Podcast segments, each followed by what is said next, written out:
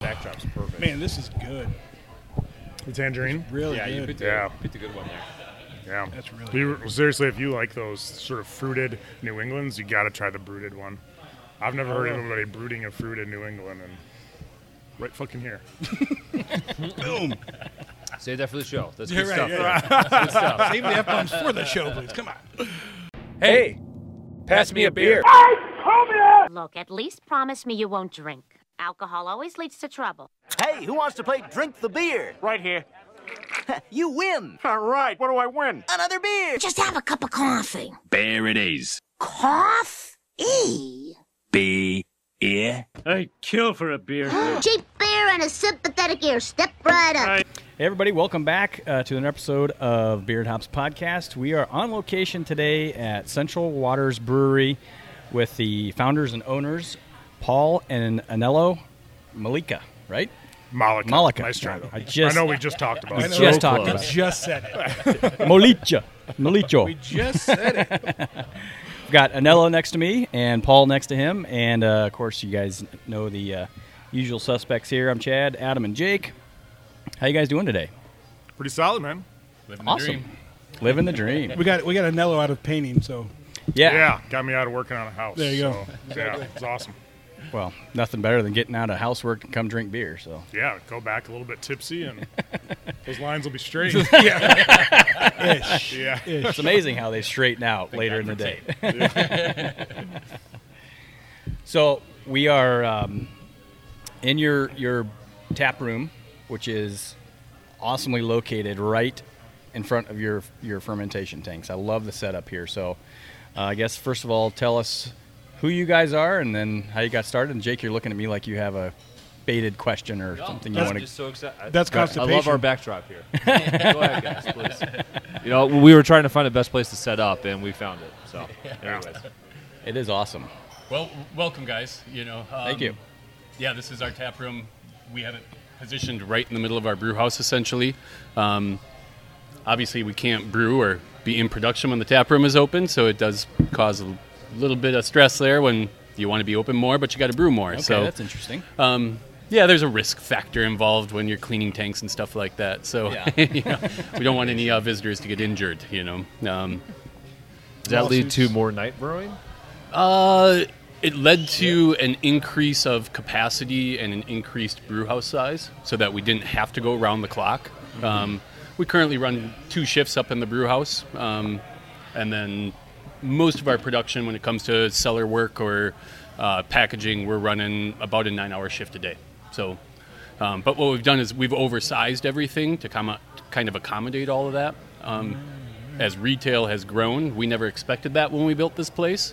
And then you hate to all of a sudden wall off the tap room, and it, you know we lost that feeling of what this place used to be. Yeah, so absolutely. yeah, so we kind of worked around it, and So this is this is open all the time. There's no way to par- Nope. partition off Nope. the brewery from the tap room. yeah, so you come to our tap room, you kind of get the ru- real brewing experience. Yeah. So I- like on Fridays when we're kicking down equipment, you know it's still pretty damn hot in here. yeah, when it's hot outside, it is hot in here. Yeah, Yeah. yeah. So I mean, we're cooling with ambient outside air, you know. Um, so we're we're typically in the brew house about 10 degrees above ambient, you know. So if it's a 90 degree day, it's 100 up there. Ah. So it and 100 percent humidity. So yeah, keeps us all skinny. in Yeah, here. right. Drink it down, sweat it right That's out. right. Yeah, Yep. yeah, exactly. Well, take us back. How did you? Did you guys start homebrewing? How did this all start? How did you guys come about Where the love come being the crazy one wanna- starting the You brewery? Oh. want to tell the story? you want you want me to tell the story? Is it a bet? Anello and I met back in college. So first, God, first couple of days, freshman year at college. So- 1994. Yeah. So he he came to UW Stevens Point from uh, growing up in Milwaukee. I came over from Rochester, Minnesota, and uh, we met pretty quickly and pretty quickly started homebrewing essentially. So realizing that you know you can buy the ingredients and yeah. you know, I'd like to remind you, you know, the young people out there, this was pre-internet. it was, man. There was no cell phones. Wait, there was never internet. What are you talking about? There- It's always been internet. What do you mean? I was just I was just reading something about how you and I are like the last generation to grow up without internet. Yeah. You know, or Yeah. So you were serious when I showed up and I asked about Wi-Fi, and you're like, didn't know what I was talking about. He's, he's learned since Yeah, then, yeah. but, you know. So where were you getting your information then, like pre-internet? Charlie Papazian. Yeah, the joy of homebrewing was pretty much the only information that was out there. Uh, the book. home, yeah, pretty Oh. Well, much there was also the Homebrewers Bible. the That was a homebrewers little bit bible. later. We didn't get Yeah. that to, for a couple of years. Yeah. You're poor, you know, so Yeah. But, but you got the book off Amazon, right? I'm going to tell you. delivered That's within exactly two right. days. How Yeah, do you, yeah, how do you get a book Right, without Amazon. Amazon? I don't understand. Yeah. yeah. You actually had We to go to a downloaded it. store and buy a book. Yeah. Libraries exist? yeah, we heard about those. Yeah, our, our our first batch of producing alcohol was actually uh, an attempt at a homemade cider, um, which was essentially picking up a gallon of har- you know, or, uh, apple cider and throwing some bread yeast into it. You know, we were in the dorms doing this. Oh, you know. really? Oh yeah. Oh yeah. Was this approved? Or was this yeah, or was yeah. it done on the downloads? And nobody, yeah. So So Oh, there it- was an empty dorm room with Jimmy the Lock open on that would keep our bottles that would explode in it, you know, shit like that. Yeah. Yeah, so the, the first the first batch that we did with this apple cider, a girl on the floor above us said, "Well, if it goes bad and you drink it, it'll make you blind." Which is funny now, but we believed that shit at the time. Oh, we were, yeah, we were all scared to drink it. You test it. And and again, no internet, you know, like what book do you find that says, "Oh yeah, if you drink this, you'll go blind or you won't go blind." You, know, like where do you one- find this you information? know, that one annoying guy on the dorm room floor and say, hey, try this for me. yeah, That's that's different than what I was told would make me go blind when I Right, was there's growing something up. totally different. oh, we had learned long before that. That was not true. I was going to say, he tested that theory several Yeah, times, yeah. so it's Harry. his hands were really hairy, but, but his vision was great. I love how this show's gone downhill so fast. Oh yeah, that didn't take long at Dude, that's- all. that's what happened. That's the longest Yeah, we've that's- made it. I think it's the longest we've made. Yeah. New record. Um, before we go any further, what we're, since we're at a brewery and we're all drinking beer, what are we uh, what are we drinking? Adam, what do you got over there? Uh, Tangerine New England IPA. It's awesome. Sweet. Love it. I'm drinking uh, the Kolsch. Is it Optimism, Optimism Kolsch? Kolsch. Uh, Kolsch is one of my favorite favorite styles, so this was uh, an immediate go-to for me. Uh, I'm What do you drinking our summer seasonal crew drive, which, uh, to my knowledge, is the only brooded pilsner available on the market, and it's pretty fantastic. We've all we've all had it. It's it is a delicious delicious beer. I haven't Paul- seen another, yeah, I haven't seen another one either. So yeah, you're right. I didn't say your last name earlier, Paul Graham. So that's that's uh, the other gentleman we have sitting here. So uh, what are you drinking, Paul? I'm drinking the Kolsch as well. It's Nice. it's a Sunday, a warm day, so it's a fantastic companion to a day like today. Absolutely. What do you got, Jake? I'm drinking the crew drive. I did not realize that I had had this before, but whatever, it's delicious. It's probably not going to be your only one today. So Oh no, it's definitely not. I didn't drive, so perfect. yeah. Adam. You are driving home. Here we go. you can play the game that I play with my wife. The last one to get drunk has to drive. That's fair. yeah, that's pretty fair, I think. Yeah. We're driving my daughter's car, so it's whatever. Actually, no, we we do not condone that here. Yeah. Yeah. That's not a thing that we do. No. It just usually means my wife drives when I bring that game up.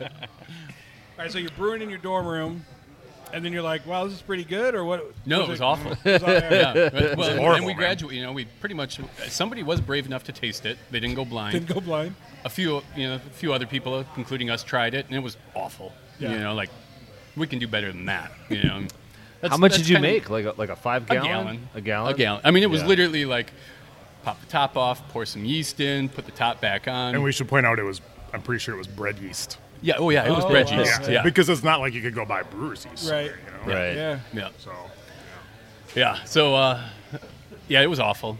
You know, and I think I think kind of the motto for our life has always been, you know, we can do better. You know, so it's When you did you test it? Did you know what the specific gravity was and what the ABV ended up? we didn't even know what a hydrometer was. Total experimentation. Yeah. It's off the cuff. I don't even know if it had alcohol in it. It just tasted horrible. Were you speculating on the ABV? Like, uh, well, this could be a five, a two, Oh, a it- like twelve. a 8.10 for sure. Yeah. For sure, nailed it. Oh, I mean, we, we were kids. You, know, you Yeah. gotta Yeah, remember yeah. that. Yeah, we you were know? 18 years old, This was you know. before we had the joy of homebrewing. You know, Yeah. before we had the bike. Oh, that was Okay. before you Okay. had. It was- okay. yeah, okay, yeah, gotcha, yeah, gotcha. yeah. yeah, and so I think shortly after that, we had a friend who grew up in Stevens Point and didn't live in the dorms, and he said, "Well, I've brewed before. Let's brew together." You know, so we went over to his place and uh, did a did a batch over there. Yeah.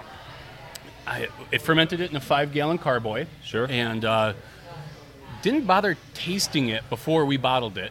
I'm sure by that point it was so contaminated that it didn't matter. But, you know, we had collected Hacker Shore bottles, you know, so all the half liter bottles.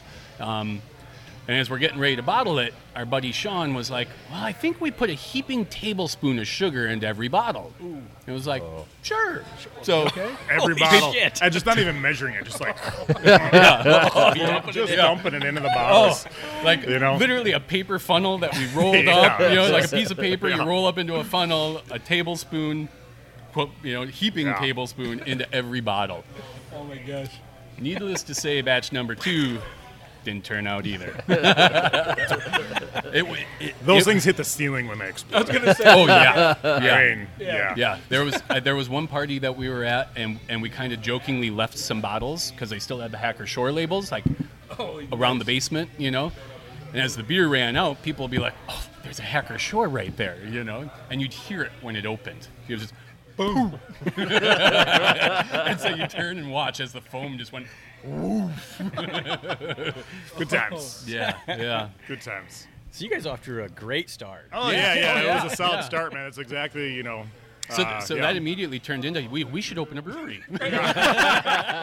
Exploding beers. Everybody wants exploding Is it wrong beers. of me to say that's not too far off from where we're at today? Table, tablespoon of sugar.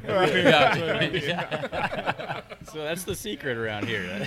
oh man. Tablespoon of sugar in every beer. Well, but you know, by the time by the time we got done with college, though, we had a, a four-tier gravity-fed system, 15 gallons. You know, I worked at the parks, had access to welding equipment and a good welder, so Oh, we had fabricated some awesome brewing equipment. In my garage. And, yeah, in his garage, and uh, we were by the end by the end of college, we were cranking off some great beers, and you know, and and quite a large quantity. You know, Throwing house parties, charging cup fees. yeah, Nice. Oh, really? Yeah, it was just our homebrews on tap. Out Wow. of a Yeah. fridge in the basement. you Four know, tappers four on the bucks to fridge. get in. Everything was Yeah. in corny kegs. It was yeah. Totally illegal. So, Totally legal. Statute of limitations is up on that shit. yeah. Yep. Yeah, remember we're talking twenty some years ago. So Yeah. right. Yeah. So how did that lead into? Let's do this thing. Start a brewery. Yeah, well, uh, I- Was there a period of like you got jobs and you're like, man, we really just need to go back to what we love doing? not f- not, Not for me. really. Yeah. Um, so we Anello and I didn't start the brewery. So Okay. I was the first employee. So Oh, okay. Yep. So Yeah, that's what I read- uh, read some, on there, Some yeah. good buddies, Mike and Jerome, had actually started Central Waters in January of 1998. They hired me on in August, so eight months after startup. Um, Mike was a silent partner. He didn't work there. Jerome was basically doing everything himself. Um, they called me because they had heard I graduated, knew, had heard about our home brewing from a guy who was volunteering with them. Remember Josh? yeah. Yeah. Yep, yep. Josh had been doing a lot of volunteering with them, and uh, said this guy just graduated. He's looking for a job, you know. And uh, so they hired me on part time. I, I had another full time job that I was doing, and uh, within three months, they told me to quit the other job and come work for a wonderful six fifty an hour full time. You know. so Anello started on shortly. It was I think they- shortly after that. I was in Alaska when all that went down. Yep. And I came back. You had bought a house. I needed a place to live, so you rented me a room in your house. And we're like, yeah, I can get you a job at this brewery that started up. But Jerome had started up, and so I went there and started working. Yeah, yep. It was the two of us then. Um, and now Paul has stayed stayed with Central Waters ever since that point, right? I left shortly after that. Actually, it wasn't too Just a couple of- long couple of months. where they're like, we can't afford both of you guys at this whopping hourly rate. but you had to remember too, this was before 2000 even. You know, I mean, craft beer was just not a thing. Wholesalers would not pick up the brand because they didn't believe that craft beer was. I mean, the late 90s was like kind of a crash of craft beer because in the mid 90s you had all these brew pubs popping up, Right. including one in Stevens Point that's no longer there. I left Central Waters to go work at the brew pub in Stevens Point Um, and then I worked for Point Brewery and then a brewery up north, um, and none of them really panned out to what I was looking for. So, uh, well, this is partly telling some of Paul's story here, but uh, then while I was gone, Paul bought the brewery from Mike and Jerome with another guy that was a friend of ours. I came back, worked a little bit for those guys, kind of went into my career path that I went to college for, which was counseling. Um, and then it came back, for me, I came back in January of 06 and bought out Paul's original business partner, Clint. And so since January of 06, it's just been the two of us. Nice. And that was back in Junction City still, where we started, not here. Yeah. So, yeah. Yeah. I was mean, that's it- the abridged What was it version. like, a Paul, lot when of you- shit when you happened bought- between all when you that. bought in with uh, Clint. It was. Uh, those were some rough years. Yeah. You know, um, we were in a landlocked building, um, 50 by 50 building, 2,500 square feet. Uh, no forklift, uh, no loading dock. Um, you basically you, you unloaded trucks by hand. You know, so all the all the raw ingredients coming in, the packaging materials, all unloaded by hand. Um, when I bought the business, we had a one head filler, so we were filling 22 ounce bottles one at a time. on a on a good hour, I could fill seven cases. Yeah. You know, Oh, Man, we had a seven barrel uh, brewery that was literally cobbled together from old dairy tanks. So, I mean, it was nothing more than, than a really large homebrewing system. Yeah. You know, And you get into the, the July and August months, you had hard times controlling temperatures and fermentation. You know, um, it it was a rough life without a doubt. You know, and dumping batches that just couldn't pan out because of temperature fluctuations, you know, and consistency problems.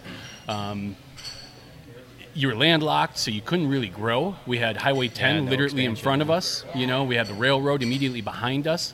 By immediately meaning you could touch a, a, a train and the building at the same time. Yeah. Oh my God. Yeah. yeah. I'm not even exaggerating. Well, m- you know, the original owners Wow. had, bu- had bought the building for five thousand dollars. I think we sold it for about three. You know, so I mean, Junction City is a dying town, so n- you know nobody really supported you there. You had to drive eight miles out of town to buy beer. This Yeah. is pre tap rooms. You know, I mean, like yeah, tap rooms were not. I was just, I was just gonna say that. That- Yeah. that was not a thing then. Like Yeah. beer tourism was not at all a thing. You'd get occasionally people that would come in, maybe fill up a growler, but it, I mean, people weren't looking to go to a brewery and hang out and drink like they are today. It was Yeah. not that at all. yeah. So we didn't have a retail aspect. You know, and so Yeah. Mm-hmm. I mean, it was literally Retail was Beer Fest. That's where we sold Beer retail. Oh. Fest, yeah.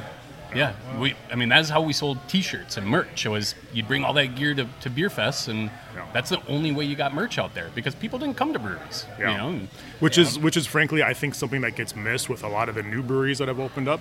Ninety percent of them that have, you know, opened up is they were never a part of that history. Most of them weren't even old enough to drink when that history was going on. You know what I'm saying? So how long it's taken for us to turn this industry into what it is today. Um, man, it was very different back then. yeah. I think our I think our best year in sales in Junction City was two hundred and thirty thousand dollars.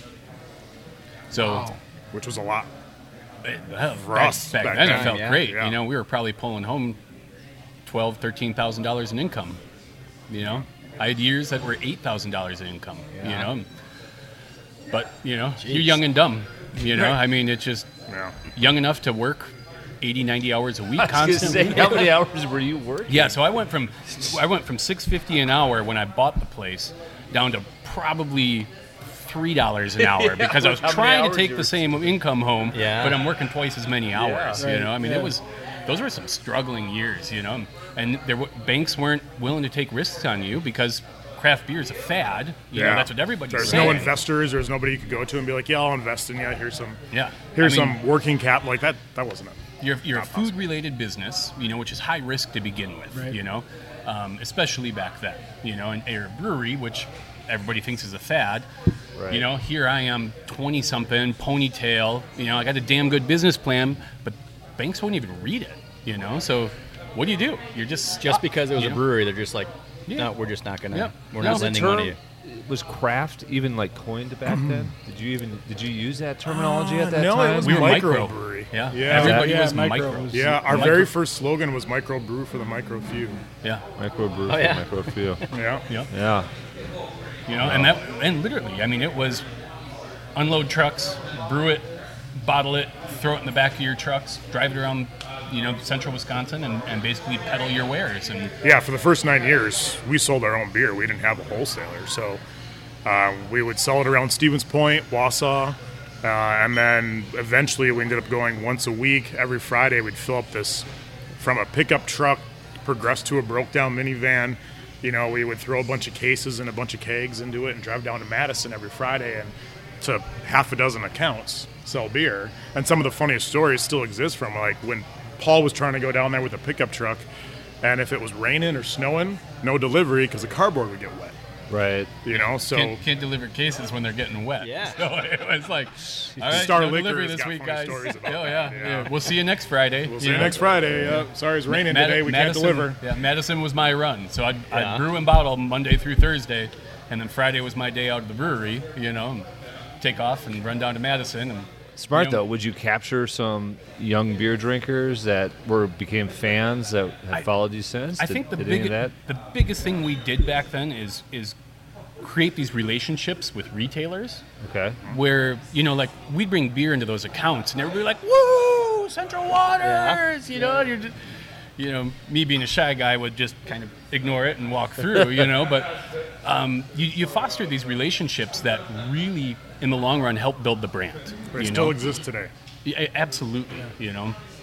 And it's it's that personable relationship of somebody seeing your struggles and enjoying the product at the same time that they get behind you and and they s- they start becoming your salesman, Yeah. you know. So Star Liquor, Riley's Wines of the World, Star Liquor, I mean, those were the first two accounts in Madison and those guys pushed product like no tomorrow. I mean, they they really helped elevate us. I mean, Stevens Point, you know, the central Wisconsin was great, but it's a limited market just Right. based on population. Right. You know, when you when you're talking about, you know, university centric, um, a little more progressive area in Madison. Sure. You know, where craft beer was starting to take off long before it did in central Wisconsin. It, it, these relationships were completely invaluable. You know, and it put us where we are because of that. You know, so yeah, it Yeah, we just- didn't start selling out of Central Wisconsin and Madison until 2008. Was the first year we started going to like Milwaukee and Appleton and places like that. So, yeah, and that was after we moved here. Yep. When we were in Junction, we didn't. We did the once a week down to Madison and Central Wisconsin and Wausau. That was it. So how much were you brewing back then? What like It's our Barrels. biggest year, 750. I think the last year we were in Junction, we cranked off about 750 barrels. Yeah. and then just for comparison, what are you doing today? Uh, we're right around that 15,000 barrel mark. Damn. And how many employees did you Yeah, how many more have people near you the had end of the now? junction compared to now? We had one more.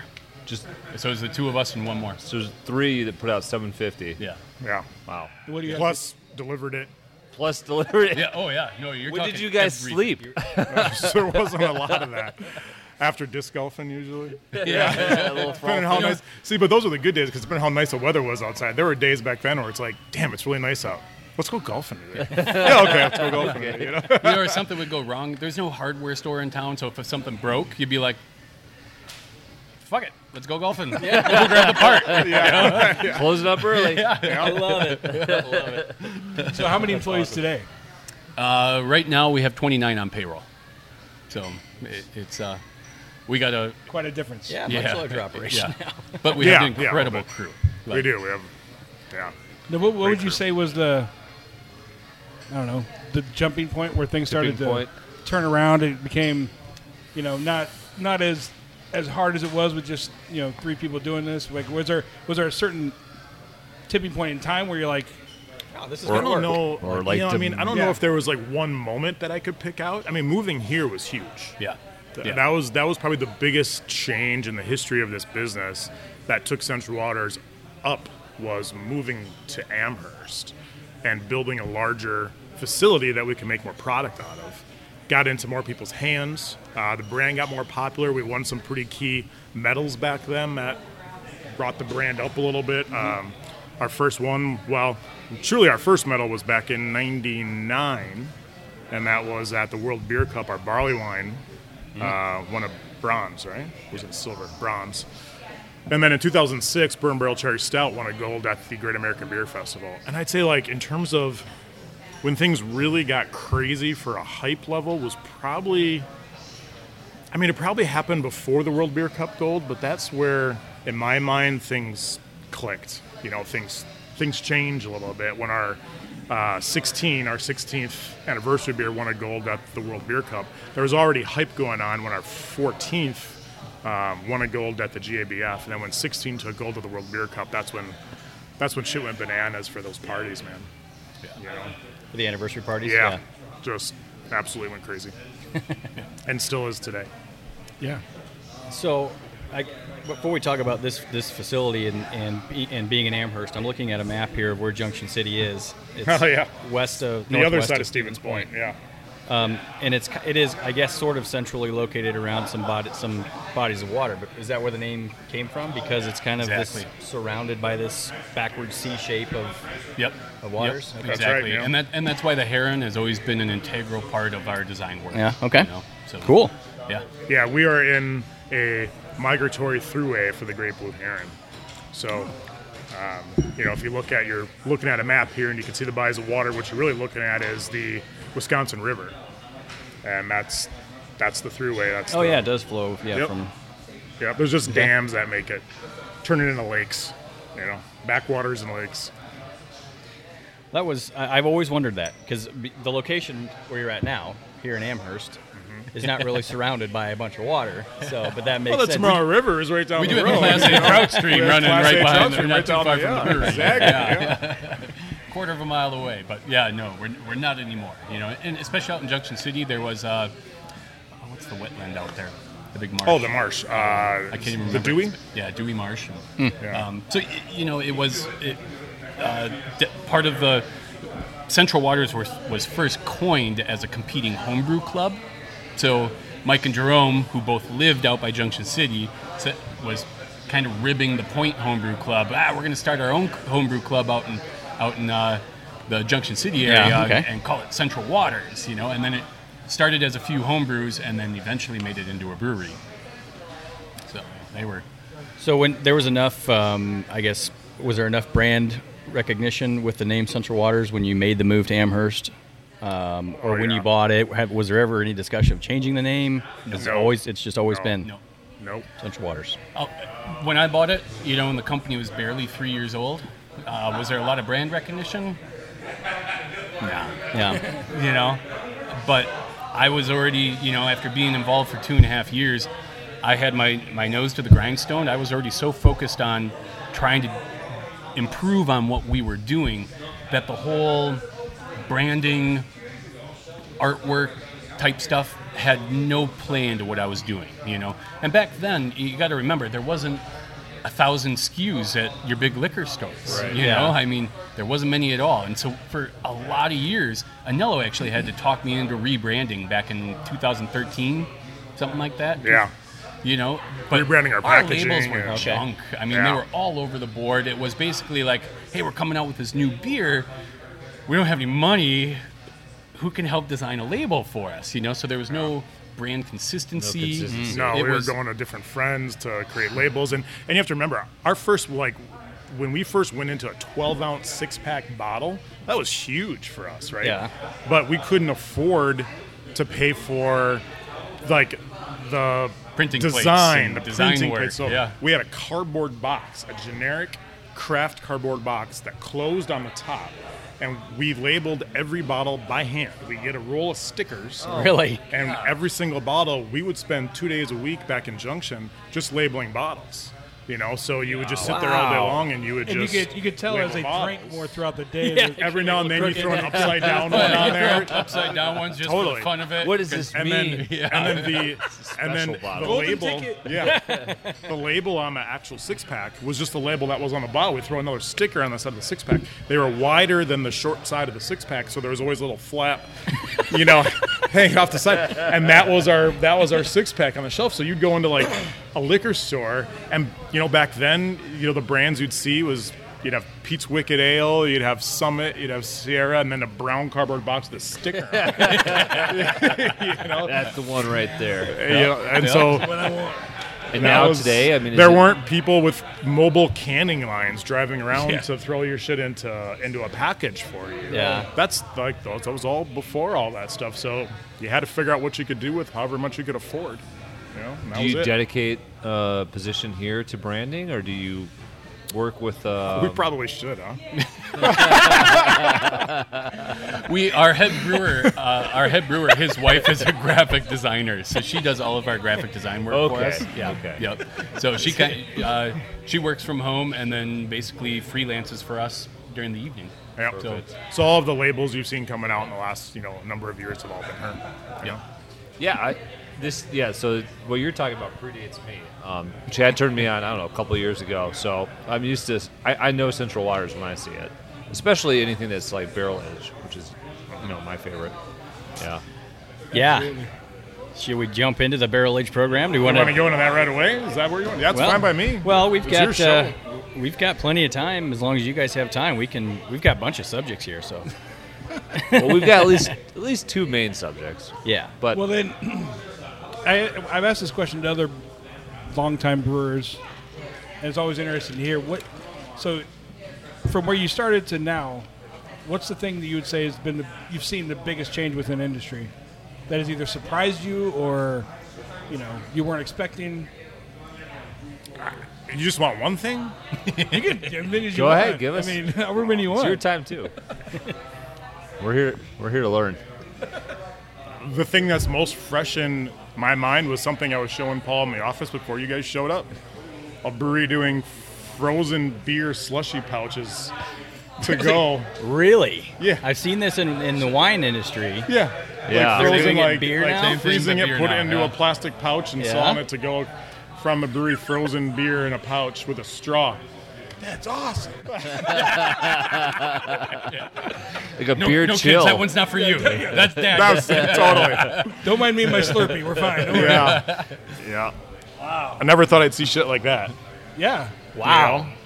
Uh, but Yeah, that's yeah. you know, I'm at I'm at the point. Nothing's.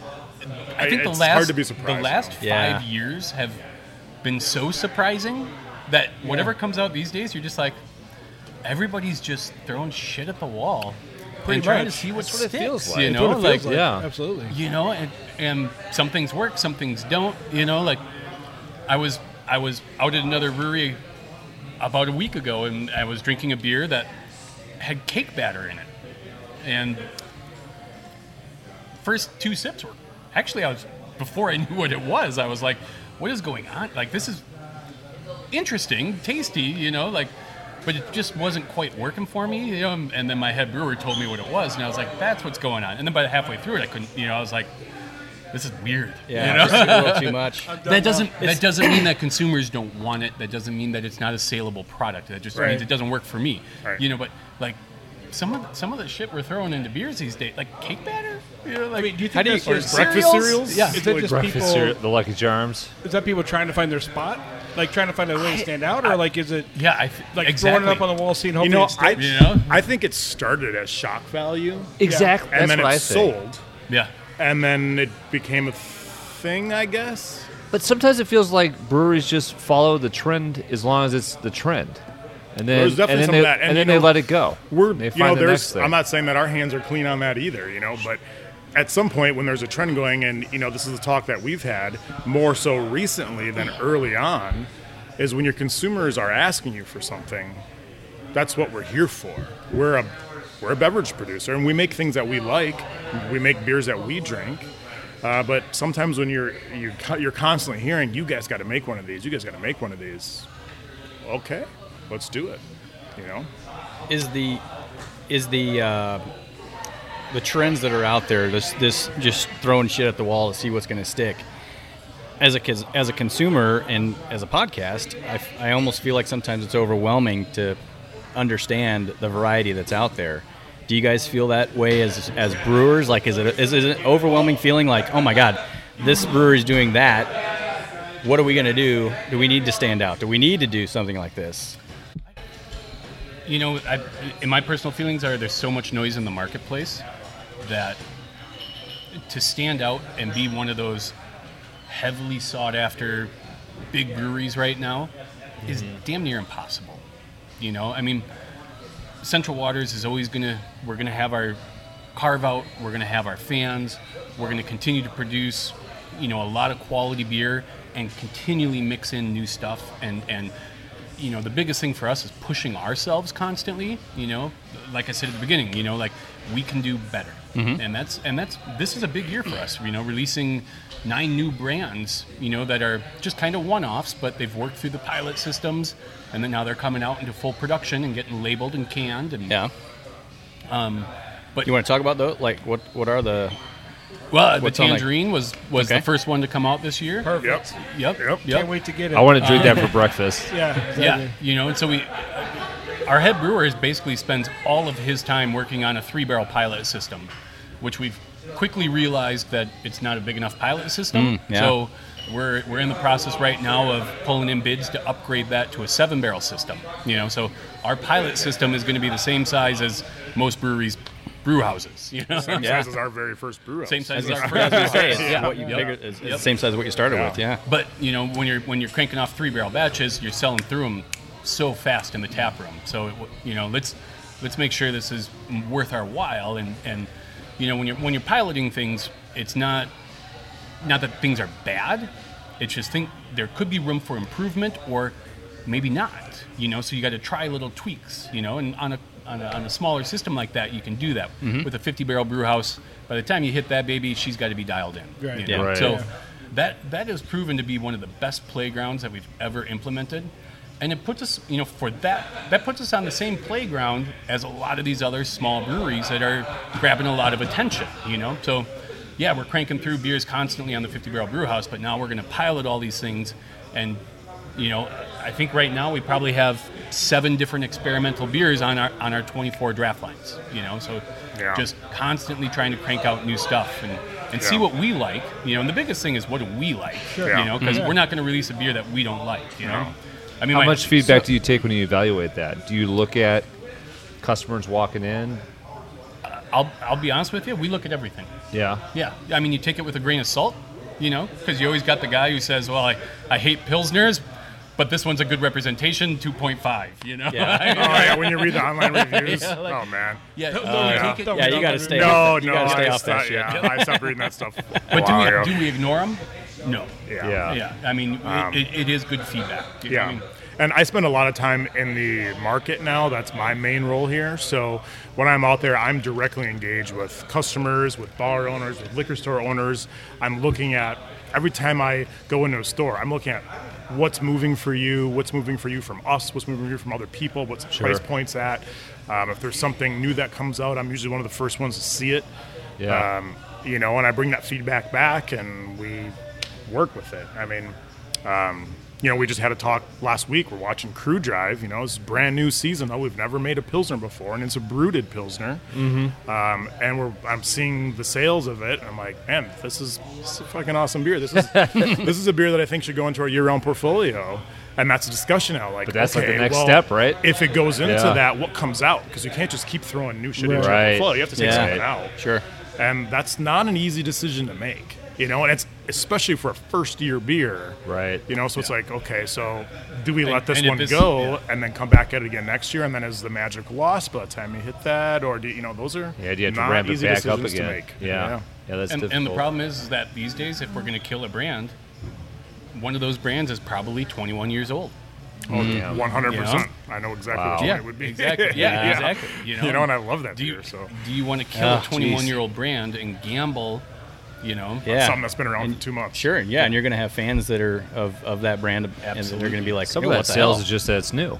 Has there Some of it is that it's new. It's a little early still to see what your true velocity is. You kind of Right. need some history of sales to see. do that. any stick out to you over the years that have really um, either succeeded that you didn't think would succeed, or even failed that you thought were fantastic beers but just didn't get that traction? this year the beer that I knew would be popular, but I didn't think it would be as huge as it was as it was was the mango milkshake. Uh, when we came out with mango milkshake, I knew it would be popular, but I didn't think it would be popular to the point of liquor stores doling it out one can at a time, twelve ounce cans because we don't do sixteens in the market. So. Rather than selling it as a six pack, liquor stores were selling it as one can per customer and selling out in 20 minutes. I wow, was not expecting that type of reaction. Were they marking it up? Um, yeah, we don't have any controllers. It's actually Yeah. against the law for us to have any say in that. So, Interesting. yeah. we, we set wholesale rates. Sure. Mm. And And, then, then after that, it we goes don't to our have any control. distributor. Our distributor then distributes to retailers. We have no control or input on that. Is that state or federal? Uh, well, both, frankly. Yeah. Um, yeah. There's there's some. Yeah, we we have a suggested price to retailer. Okay. Uh, but the wholesalers do not have to comply by that. Gotcha. That's true for every brand. Mango milkshake. I wouldn't- um, but you know, in terms of an older brand, that it's one of my favorite beers that we've ever made is Oktoberfest. I mean, it seems like every brand, every every brewery that makes one, it's usually their best-selling seasonal. Yeah. But for us, it's it's huge. You know, it's we make a lot of Oktoberfest every year, and we sell out every year. Um, so that's one example of an older brand that I knew would always stick around, but I didn't think it would grow to the level it's at now. And, and in the same respect, you have brands that die. You Yep. know, um, I mean, it's brands that are, you know, like the brown ale is a perfect example, or the Hefeweizen. You know, like Whitewater Hefeweizen was was our true German Hefe.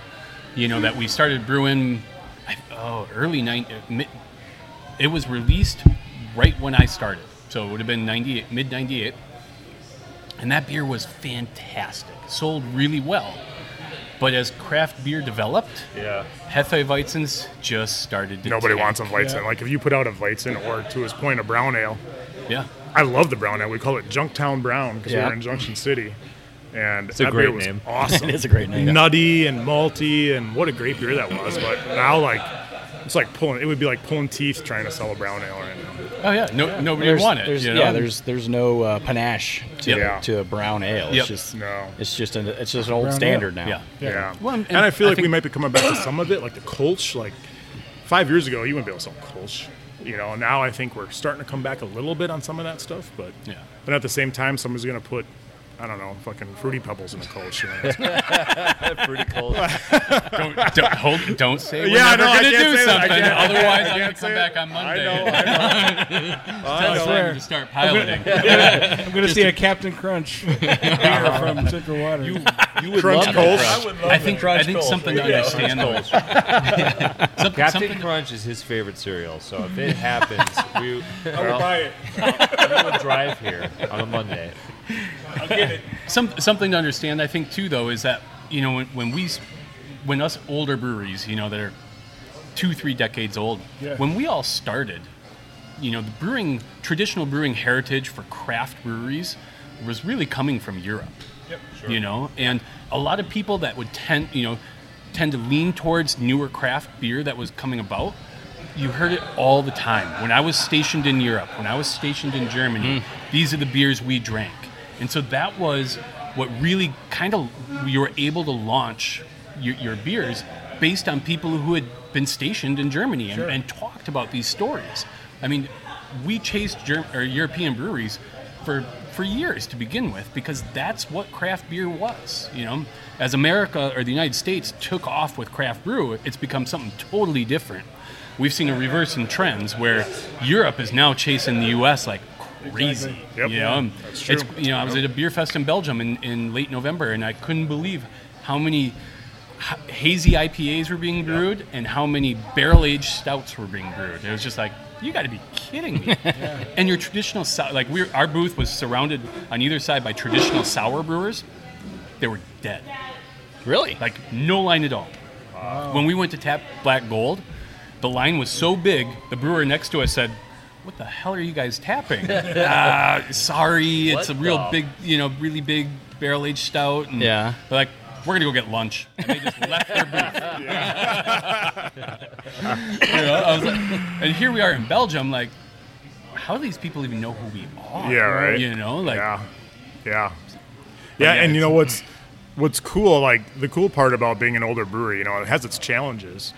Um, in that, as an old brewery, it's easy to become old and in the way, and so hence the new beers every month, the piloting beers to stay engaged, to stay interesting. But some of the things that that happens for us that's really cool is when you meet somebody that's a huge fan of our brand. They're in their early twenties, and they're a second generation drinker Yeah. because the only beer they ever remember having in the fridge was Central Waters when they grew up. And that happens. Mom and dad had it, Because yeah. mom and dad drink Central Waters from day Yeah, one. yeah. And now they're second generation Central That's- Waters that's drinkers, That's like you our know? generation with Paps. Totally. That's what I grew up Yeah, with. Paps, and old style. My Yeah. dad drank Paps. That's you know he would tell me to go pour him a beer, and I could drink the foam because foam didn't have alcohol. That's what he would tell me. I now know differently, but I would pour that beer so hard, have a giant head on it, and all the way back. You know. Yep. you know, but back then, I mean, you'd land a tap line at a bar, you'd have it for years. Oh yeah, there was Yeah, no Like you rotation. could you could build a business plan off of lin- landing tap lines. yeah, because you would have to they offend wouldn't the rotate. Uh-huh. owner of that bar drastically for them Yeah. Mm. to change a tap line. Like, Yeah. Oh yeah. It, you know, same thing. You know, when there wasn't all this craft out there, you got a guy drinking Mud Puppy Porter. That's all he drank. You know. And so By the way, I so had one of ki- those last night. You know, so kids are now being brought up where our beers in their you know, was in their dad's fridge growing up. You know, it's holy shit, we're getting old. Truth. Yeah. So now barrel aging. Where, when did this become part of the breweries starting to do barrel aging beers and stuff like that? How would you guys Sh- jump shortly into after that? shortly after I took over the brewery. So yep, and Did you- Anello was. Did you working- see this as a as a s- something of a trend early on? No, No. no, Okay. No, no. This was 2001. Yeah, 2001. And remember pre-internet. So, you know, it's not like we could look, at, you know, how to barrel age a beer or, you know. AOL. You didn't getting even- like a picture yeah. coming down. Yeah, exactly. I mean, we know we know now like yeah, we know now like Goose Island was do, you know, was barrel aging already. Yeah. Sure. But at that time, we'd never heard of Goose Island or knew that they were barrel aging, you know. So, And We- Founders was too, but again, we Yeah. didn't we didn't know of them. yeah. Well, what was the muse then for you? Why did you feel the desire to get into it? Do you remember? I remember. Oh yeah. we we would You can't say the name of the brewery because No. that shit was illegal. yeah. Hold on now. You can always edit this. So we used- we used to get yeast yeast from a brewery um, down south of here, we'll say, and uh, great pub, you know. Um, but they were cranking through beers, so they always had a lot of excess yeast, and we couldn't afford to order yeast from a laboratory and, and do it like we should have. But so we'd go down to go down to their place, uh, you know, one or two times a month and, and get a yeast harvest and bring it up and pitch it into our beers and I'll take the tangerine. we got down there the one time, and Nello had actually gone with me that time to, to get the yeast harvest, and we're, s- we're sitting there, and they're like, "Oh, you got to try this beer." Refills. Have a refill. Yeah, beer run. No problem. Tangerine. I'll have a Kolsch. Thank you. So we, we get down, we, we get the yeast pitch, and uh, we're, we're sitting there talking. And he goes, "You got to." Tr-, their head brewer is like, "You got to try this beer." So he pours us a sample out of the tank, and big stout. We're trying it. We're like, "What is it?" And he goes, "I got a hold of a Jim Beam barrel," and so I chopped it up and I threw it into the fermenter. Really? It was like, Just as a, Doing the wood chip. yeah, just a wood Yeah, chip. yeah, exactly. For a Same small idea. batch. Yep. That's what we were talking Yep. about doing. Yeah. you know, this is back before you could buy barrel aged wood chips, you know. Sure. Right. So um, we're trying it, and it's like, wow, that's not bad. He goes, yeah, we didn't really get any flavor off of it, so we just dumped a bunch of Jim Beam into it. but it had picked up enough of that that you know the uh, bourbon flavor that it was just you know and Ella and I are looking at each other like again we can do better than this you know like Take this idea and do better. we can what if what if we reverse that idea of instead of i mean and literally we had never heard of somebody doing this with beer we didn't know if it would work but rather than throwing the barrel into the into the beer throw the beer into the barrel Sure. and so you know we we hooked up with a my old our old supplier who isn't in the business anymore crazy guy um, awesome guy Is he in prison or? no he's he's kind of finally possibly. yeah, no. Uh, Our old supplier was, was great. He was he's able to hook us up originally with three oak barrels, and it was just like, all right, let's let's do this. Drove down to Madison. Um, we had an intern at that time, Billy, who came who went down there with me with his truck, and we drove him back. And six months later, we tried this the stout that we had done, and it was amazing. Chips in your mouth, you know, like I mean, ju- just because there's so much charcoal in a barrel, you know, and, like, and we're even sampling. Like people are stopping by the brewery, like you gotta try this. Like we were blowing our own socks off, you know, like Yeah. Bourbon and stout. yeah, and from there it just took off. You know, like three bar- started with three barrels, went to you, probably six the next year. Now remember, no forklift, no loading dock, no like money. no money. You know, um, Controlled temperature, aging. Oh, dude, no. room. This was this was in like the front garage area that Yeah. would get like super hot in the summer, and the barrels would freeze in the winter. Oh yeah, yeah. It was. We we had very little control over what we were doing, you know. but the flavors coming out of this were like nothing else you've ever tried, you know. So I think by the time we moved out of Junction City in the winter of 2006 and seven, we had probably 18 or 20 barrels in the program. Sounds about right. I remember when we moved the barrels to this building, they were frozen. Yeah, they'd froze that year. Yeah. Yeah. Wow. And so, and then even even when we first did Burn Barrel Cherry Stout, I remember when we did that, we piloted out a few different ways and landed on this the, the actual fruit measure of it. Do you remember that first year realizing that we shouldn't have put a hard bung in the in the barrel, and you could see them swelling. You could see the barrels swelling from like fermentation, and we were like drawing straws to see who had to go drill a hole in there to relieve the pressure because it's This is crew drive. It is? Okay, that one's me.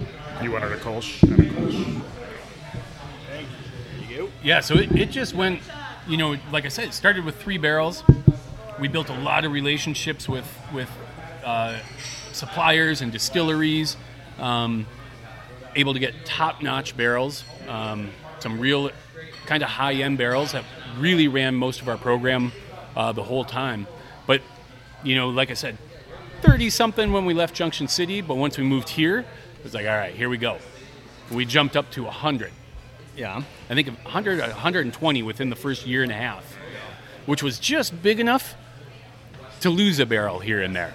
You know, where it's we brewed this much bourbon stout. Well, this year we're going to try bourbon barley wine. Mm-hmm. Okay, but we got a half rack, so we put one bourbon stout on it, and six months later you put a bourbon barley wine on it, and you know, I mean, software was QuickBooks back then, you know, so there was no inventory, you know, and and uh, If the TTB is listening, we were keeping physical inventory. Yes, We were physical just inventory physical all the time. course. Statue of limitations, Statue of please. limitations. Right? Three years ago. yeah, yeah.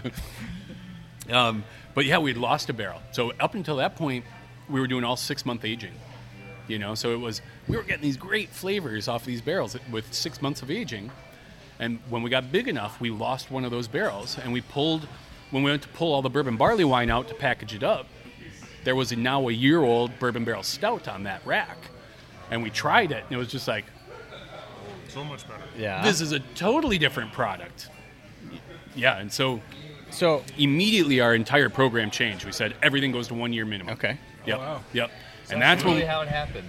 Literally. one got left behind. and you One tried it, you're lost like, barrel. Damn, this is better. Well, you got to remember back then though we were boom. so we were so cash strapped and so poor that you couldn't.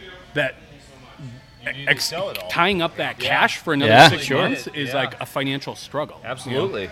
Even now, like the years that we've added on to the barrel aging facility, trying to cash flow that is almost impossible. Yeah. I mean, because you got a lot of money, you got to pay for those barrels and all the ingredients and the and uh, uh, racks and all that up front, Mm-hmm. and then some of those you don't see. You know, some of those aren't turning cash for you Right. for three years of aging. Yeah. Right. So now you're taking all the money you have and tying it up in a program that you won't see money back out of. You know, compared to a stainless steel fermenter where, okay, we buy this forty thousand dollar fermenter. Well, you're turning beer out of it every two weeks. Mm-hmm. Right. You know, so now you're making money a lot faster. So it was really kind of redesigning a- or cash flowing a different style of business. You know, more, more like a winemaker than a, than a brewery. Right. And And the jump- scariest part about it, though, is I think, you know, if we're talking, okay, I'm going to age something for three years, think about the trends in beer were three years ago. Oh yeah. Yeah, Yeah. exactly. And so you're, you're tying your cash and your efforts up into a product that May not be popular when may you- not be Yeah, valid. popular when it comes out. You know what I mean? And so, yeah, that's yeah, that's the hard part.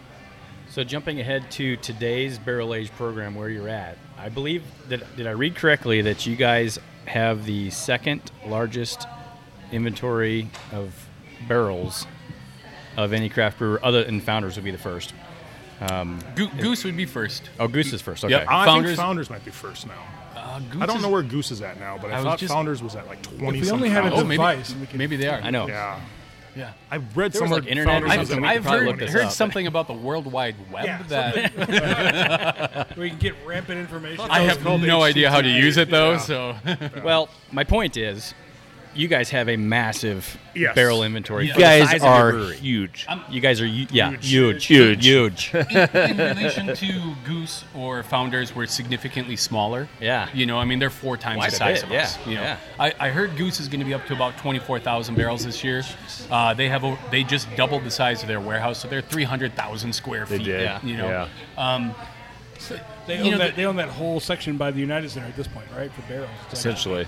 I, I, you know, what I like to remind people is that we are probably the largest independently owned barrel aging facility in the Mm-hmm. Right. nation. That's- so. that's- it's, there's a big that's a difference. good you know, distinction. That'd be a when, good way to when put it, yeah. Budweiser's your daddy, your your pockets are a little bit deeper Well, sure. than Paul Graham and an Malakas. For sure. So, so and and your Well, and distribu- Founders got a sugar daddy too. So yeah, exactly. Yeah. And so you know, as far as being independently owned, we are probably one of the biggest. We're right around five thousand barrels right now. So it's uh, That's impressive. yeah, so we, I mean, we have 40,000 square That's a feet lot. of barrel aging. So our barrel aging alone is twice as big as our brewery. You know, it's a, it's a gigantic space um, that ties up a lot of capital for a long time. But it tastes worth it. I mean, it's, they're delicious. Yeah. Oh yeah. Yeah. You know, and they're Every one of the barrel always- aged beers out, out of the out well, of you and, guys is amazing. you know, the, the tough part about the barrel aging program, especially, you know, going back to Anello and talking about trends and, and uh, developing new styles, is some of these beers to take from concept or idea to actual full-blown market release can take five years. Yeah. You know, so you can start working on a beer right now that we're going to pilot, age, tweak, brew again, age again, maybe tweak again. You know, I mean, so Now, do you pilot the barrel aging at all? Like, give a smaller. that's why we want a seven barrel. What do you yeah, think? yeah, yeah. Yeah. Do you barrel age them? Have smaller barrels that you can barrel age something for? You know, A smaller as a barrel smaller batch, or- changes the aging time and the characteristic of the beer. we though. really, we really So- don't use anything but 53 gallon. Yeah. Has it become difficult or more expensive to acquire the barrels that you want to use? Has that now become that more it's gotten so competitive? much more popular. Well, Oh, you're better. At We that hit, we answer. hit, we hit a rough spot for a little while, just like everybody did. yeah. But about a year and a half time period where barrels were really tight. Um, if I had to, I mean, if I had to guess what was going on, this was back in the days when uh, craft or uh, high-end bourbon was really taking off, and distillers hadn't planned on that growth. You know, because they have they have an equation that they've used for decades and decades of we're going to see this kind of growth, and so with a 12-year-old, we're going to plan on this kind of growth year after year after year. Well, Yeah. you go from you know, we're planning on 8% growth on this style at 12 years old to all of a sudden we need a shit ton more. What do you do? You keep more bourbon in the barrels longer. Right. So Yeah. now there's a shortage. Yeah. And bourbon, bar- you know, bourbon distillers just supply everybody, not just craft beer. Right. So all the rum, brandy, whiskey, uh, scotch. I mean, basically any any barrel aged spirit is now you know is out of an ex bourbon barrel. You know, so Have it you wasn't just a done a, shortage for us. partnership where you specifically marketed that partnership with the beer? most of those big boys aren't interested. Yeah. Yep. Yeah, we've Yep. entertained it a couple times over the years, but um, nothing's ever fully developed out. And uh, yeah, no, it's never really Yeah, come we, up that we way. had some, we had some meetings with Brown Foreman a while back, which is Jim Beam, Yeah.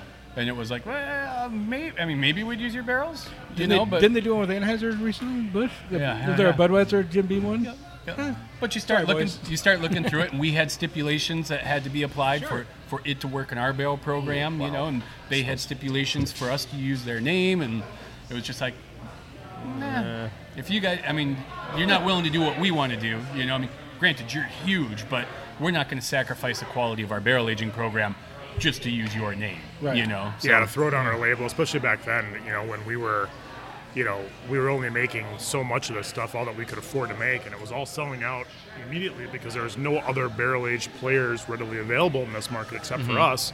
They're like, yeah, you're gonna put our label on your label. It's like I don't. No offense, but I don't need that. yeah, right, exactly. I mean, And- that's only helping you. That's not doing anything for me. Yeah. Yeah. And, and the only reason we were entertaining that idea back then was because of the shortage in barrels. and it was, uh, well, maybe this is our line. You So know, the if these guys are partnership willing to solved the bend need, what they yeah. do and not rinse barrels and not, you know, like get them to us fresh, wet, and unrinsed, you know, may- maybe we could make this work, you know. And they have some select series as well that aren't mass produced. You know, what can we get our hands on that? You know, the relationship just didn't pan out. You know, so but that was really why we were entertaining the idea was the inability to get barrels. What about uh, I- this question? I'm asking. I have no idea because where this question's going to go because I don't have any idea how it works. But local uh, uh, craft distilleries have like some sort of like Wisconsin specific uh, bourbon barrel aged program with Absolutely. you know Yep. a Milwaukee craft distiller or Yep. Hatch up in well Hatch is too new to have bourbon, but They wouldn't be ready, but yeah. But I mean- but that kind of idea, a Yeah. craft distillery, Mm-hmm. Wisconsin craft yeah, distillery. has, we- has that we- gone we- around? Maybe a the block? small batch. Exactly. Yeah. And and that's Maybe you that's just kind put of on us tap trying to here. shift gears Yeah. a little bit too. Is Might not you know bottle for it. us it's like well we only buy barrels by the truckload, Right. so 288 a crack, you know. And, Right. and now you got these you know six 15 gallon barrels you want to sell me like. How, Right. what, how do I even fill these? Yeah. Like, Yeah. So, there's So an it just economy wouldn't of work really on a you know, scale. Yeah. But, yeah, we've you had know, some talks with some of the ones Yep. in, in state. But, We've you worked know, with Great Northern Distilling out of Plover. Uh, Yep. we've, we've got some stuff uh, piloting in their stuff right now, you know. Yeah. But for us, it's, it's tough um, because of the hype that become you know has come behind some of this brand. Like, what do you do with 45 gallons of beer and not piss everybody off? Right, You know, Yeah, like there's no way to How do you distribute. how do you do, you can't distribute 45 gallons of beer. You can't do a brewery release because nobody's going to get tickets, and Right. the and the 36 people who do, you know. uh, Every other thousand, you know, couple Yeah, just thousand gonna have a people bunch are of just going to pissed be off people. angry. All the at other you, fans are you just know, pissed. like so it, it, it's Yeah. kind of a catch twenty two, like you know. So yeah, you know, So we'll, you we'll pretty throw much it on have tap. to deal with the big, the big boys in the in the I, distilling th- world. I think n- you know for now, it's just you know we're playing around with it. You know, uh, we got a barley wine that's aging in brandy barrels from from Great Northern. You know, uh, that that'll be coming out pretty quick. But it's just gonna How it's- quick? Yeah, Can we get it's just, I can wait. it's just gonna go on draft here in the tap room. Though. You know, so I if- can wait. If you're Yeah. coming to visit, it'll be on on draft. You know, Yeah. and so but yeah, it's tough. You know, like how, how do you keep? You know, well, you can't keep everybody happy, but how do you try to? Yeah. You know, and, and Yeah. 45 gallons of beer or three little oak barrels, you can't keep people happy with that. You know, I- I'm a huge barrel aged fan. I mean, that's like my sweet spot. Uh, I see his session people, beers start at about thirteen percent. Yeah. I, listen, I'm all for a good session sessionable beer. I get it. I do. I do. But I see people talk about NA beer. I see people talk about well, we've all got to put out our own, you know, low ABV beer that people are going to drink. Yeah. People are going to drink every night. Uh, do you guys, you know, talking to experts, like where is the future of barrel age? Do, do you do you worry? Is it, is it just going to be something that puts like a, a, you know a brewery's name on the map and it's a yearly event but the, the actual purchasing it year round is going to decrease I feel You like know- you're asking this question out of fear. i am i'm scared You know what would be an interesting metric to see? and I don't know if I've ever seen it, uh, but would be overall consumption of barrel aged beer. Has it increased or decreased? You know, across the industry. I don't gonna think look. it has decreased. I think it's it's no doubt it is harder to sell a barrel aged beer now than it was three years ago, Really? two years ago. Um, and I think part of that is just because there's more players in the market, and so True. people have more choices. Um, and now you also have the advent of four packs of 16 ounce Captain Crunch Kolsch's uh, that are that are uh, you know 20 bucks yeah and a beer consumer is only going to spend twenty dollars on four cans or bottles of beer so many times, like budgetarily wise, right? So true. you have a guy going like, um, "Well, you know, normally I'd buy one of those barrel aged beers, but I want to get that four pack New England IPA at the same price, so I'm going to spend my twenty dollars on that." And, and then you also just have more choices. So for the individual brewer that's making barrel aged beers, you might have have five years ago that customer bought a- a case of your barrel aged beer. Now they're buying one four pack because they're buying six or five other four packs from five other Yeah. brewers, and so the scale of that and the economies of that make it a little bit difficult for brewers to budget and plan and figure out how much to make. So there's challenges in the market for barrel aged beer. Yes, is it going to go away? No, I don't think it's going away. I just, it's just, That's it's the- just- that's what he was looking for. It's Yeah, just a lot more all I needed. challenging now than it Done, was. guys. Yeah, yeah, it's a lot more challenging than it was. Well, that, that's a great point. I mean, choice, and I'm definitely the person that's guilty of. Um, I want to always try something I haven't had before, but I still have a finite budget. Yeah, You absolutely. know, so I definitely that. Now that being said, there are brands that are my favorites, and anytime I see them, I'm gonna get them. Yep. Um, and Central Waters would be one. Well, and if, you know, Well, thank you. I think it's like another Thank said, you. though. You know, the, the guys who five years ago would buy eight cases of bourbon barrel stout, Right. And that's what they Last drank them all for year the year. long. Yeah, Yeah. like I, that's all I drink, and I drink it all year long. They don't exist anymore. Yeah. you know. also, so you can buy barrel aged beer year round from anybody these days, right? Yeah. And, and back then, we released Right. bourbon barrel stout one time a year, and it was like, shit, I got to buy enough to last me until next November, Mm-hmm. Right. you know? And that's what people did, and now that's that's just not necessary Yeah. because there's other people making, you know, other ones, and that's the biggest difference between a craft beer drinker and a domestic beer drinker to me is that domestic beer drinkers tend to be pretty brand loyal. Mm-hmm. Even bars are very brand loyal. You know, you'll go into Oh, a sure. bar that's a Miller bar or a Yep. Bud bar, Yep. and they don't carry the other product. And the same goes true for those drinkers.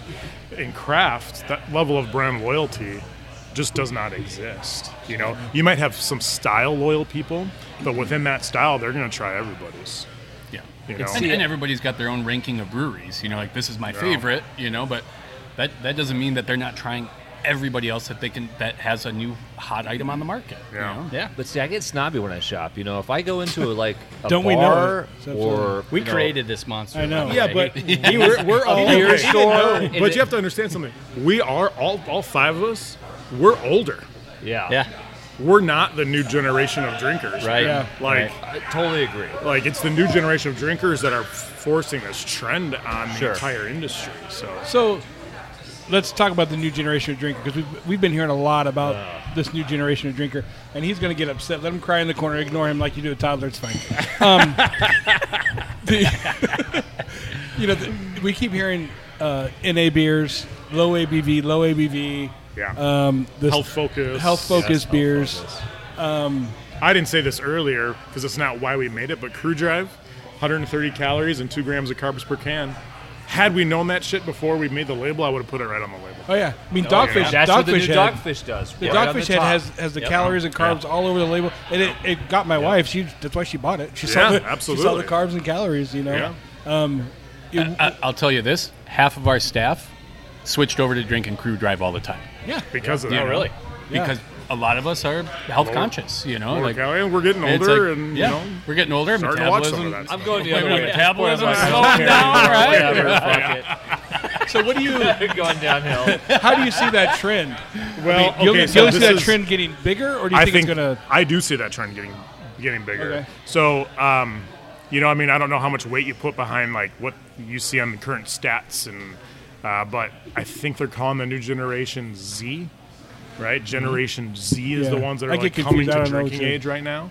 It is the lowest percentage of of of people that are consuming ethanol since they've been tracking that. So there's a lot more people looking for NA and low ABV beers. We were at the Craft Brewers Conference out in Denver a couple months back, a month back, whatever that was, and uh, I attended a seminar where they were talking about how AB has stated they intend uh, by like 2022 to have like 30% of their of their entire portfolio be low low ABV or NA, and it's currently at 10. So tripling the amount of lower alcohol and non-alcoholic beverages in a short amount of time to cater to the new generation of drinkers that are looking for more health-focused products, low ABV products, and NA products. So now take that back full circle to a brewery that's been around for 21 years. Do you? I mean, what would you do? Do you ignore that, or do you play? Probably it? not. You can. You- it's almost like you can't ignore that. You know, if like the way that Paul and I have always Yeah, talked ignore about it, I this, would like say. just ignore it. yeah. Don't pay I mean, attention. I mean, we're not going to stop doing what we do, right? But Right. do you add then to your portfolio? Because one of the ethoses that we've always had here is we are running Central Waters to outlive ourselves. That's, Sure. Yeah. That's the idea, Yeah, right? smart It's way like, to you run it. know, Forward Paul and I thinking. go away, and this place is still here Yeah. Yeah. and other people have taken the helm. And so to when you think about running your business that way, it's not about right now. It's like, okay, what's coming in the future? And if we want to be a viable business then you have to change. Like you have to. You have Yeah. to do new things. And, and you know, that's I think that's the biggest problem is that current beer drinkers don't realize that over a 21 year period, the amount of changes and morphs that this brewery has had. Yeah. You know, I mean, are we trend chasers? Not really. Are we strategically diversifying? Absolutely. You know, and Yeah. so to ever say that we're not going to brew a certain style of Yeah, beer, Yeah, yeah. yeah, yeah, I know. I'm famous for that one. Which, which style was that? This was the last I told you we the last podcast I did where I couldn't stop cussing on it when I heard it back again, right?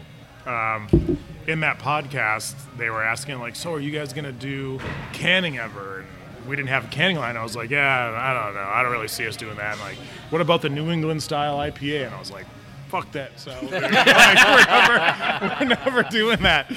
It wasn't. It was like I, j- I just drank No- one. It was like really good. Nine months later, we had a canning line, and the first beer in the canning line was a New England IPA. and so the joke around the brewery was we were going to call that beer Anello Eats Crow. I really wanted to name which it Anello I Eats think, Crow. I think that Crow Eater would have been a great name for that beer. yeah. That's awesome.